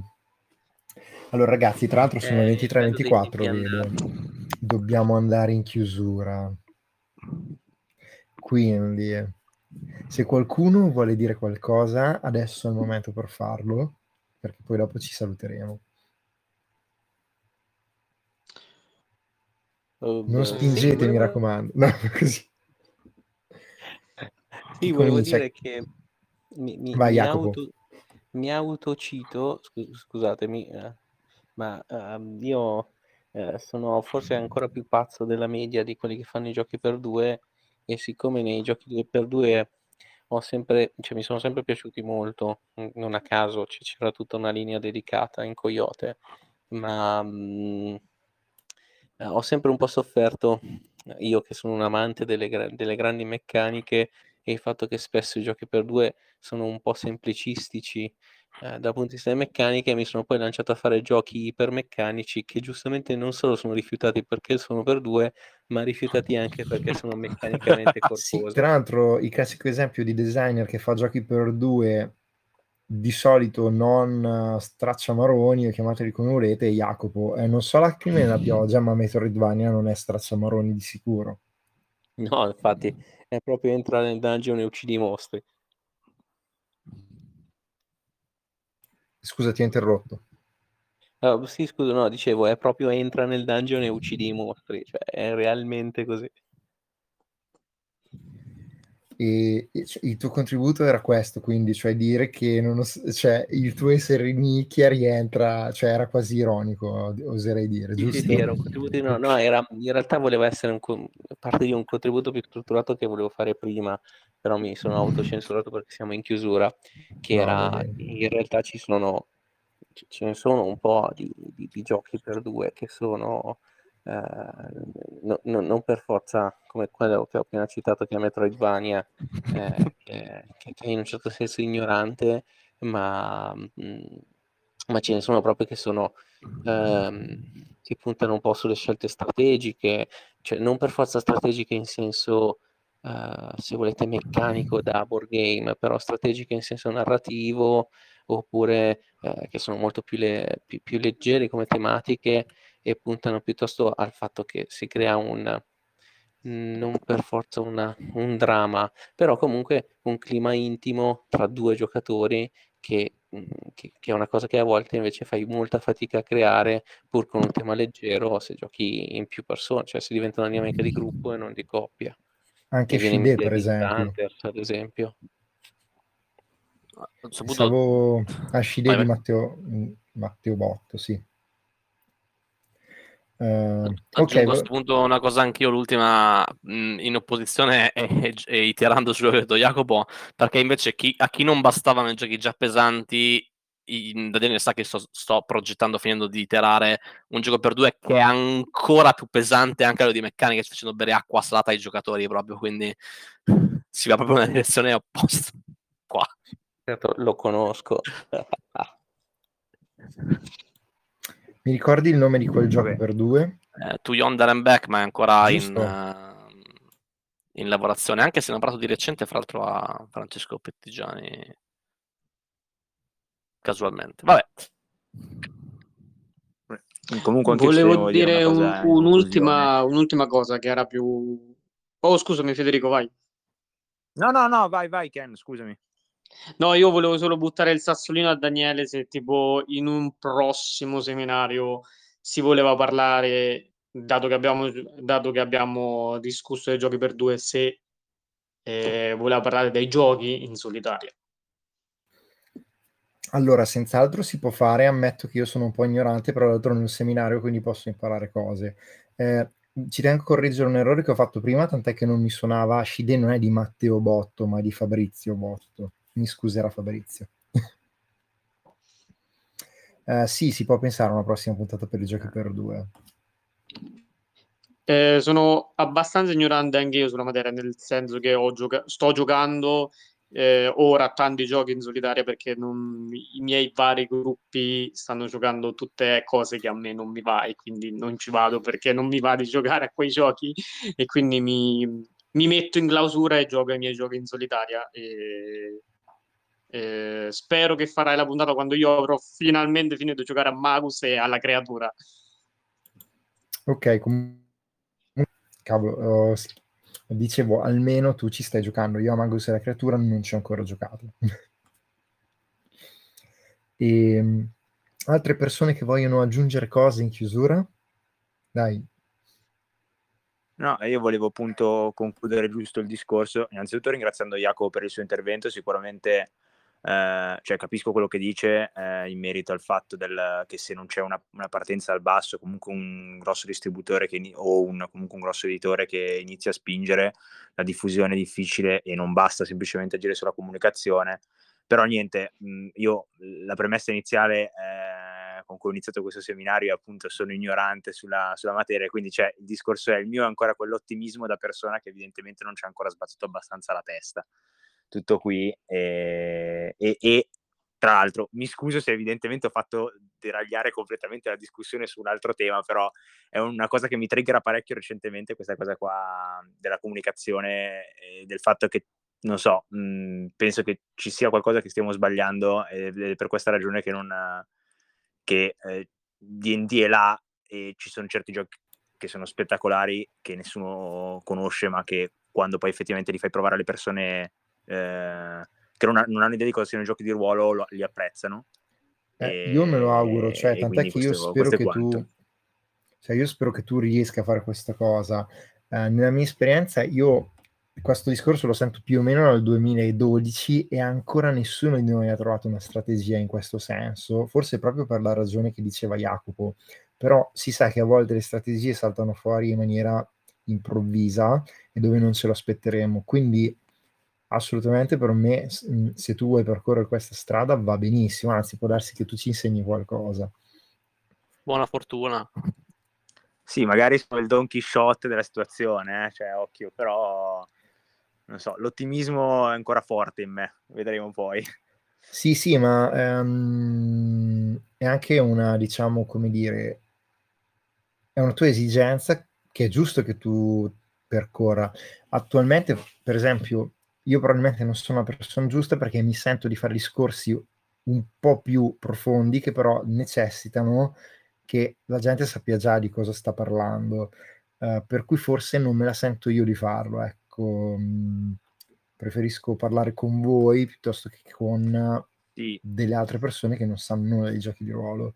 Però anche se mi capita di parlare di, con persone che non sanno nulla dei giochi di ruolo, mi è capitato di fare un picnic la settimana scorsa con i miei amici che non giocano gli ho portato Ford Queen e li ho fatti giocare e è andato tutto benissimo. Eh, però insomma è un'eccezione, non la regola. Um, ok, altri saluti, considerazioni finali? Da Francesco dal, e da Federico S. Puntato. Io vi ringrazio tutti perché è stato interessantissimo. Poco da dire. Ok, Federico?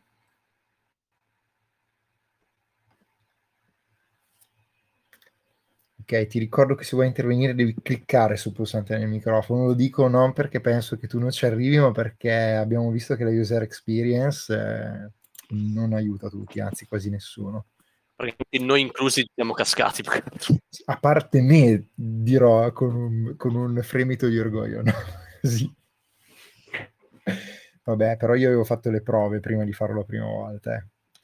Allora, ehm, pare che Federico S. Puntato non voglia intervenire. A questo punto eh, io vi ringrazio per aver partecipato. Ovviamente non abbiamo sviscerato tutti i temi relativi ai giochi per due, però abbiamo detto tante cose. Eh, e poi lo scopo di questi seminari è anche andare un po', diciamo, a casaccio. Si toccano sempre cose interessanti. Um, per cui sono contento. Vi ricordo che um, farò l'upload della registrazione appena riesco, eh, non so se ce la faccio stanotte, se no domani mattina, e comunque grazie per aver partecipato al seminario. Ci rivediamo, vi so già dire la data del prossimo, lunedì 19 luglio, e parleremo di inclusività e rappresentazione nel, nei giochi di ruolo, nel mondo del gioco di ruolo. Ok? Ora... Ok, bellissimo, è un argomento da ascoltare sicuramente. Ok, vi auguro buonanotte, ci sentiamo alla prossima. Ciao ciao. Ciao. Ciao. E grazie.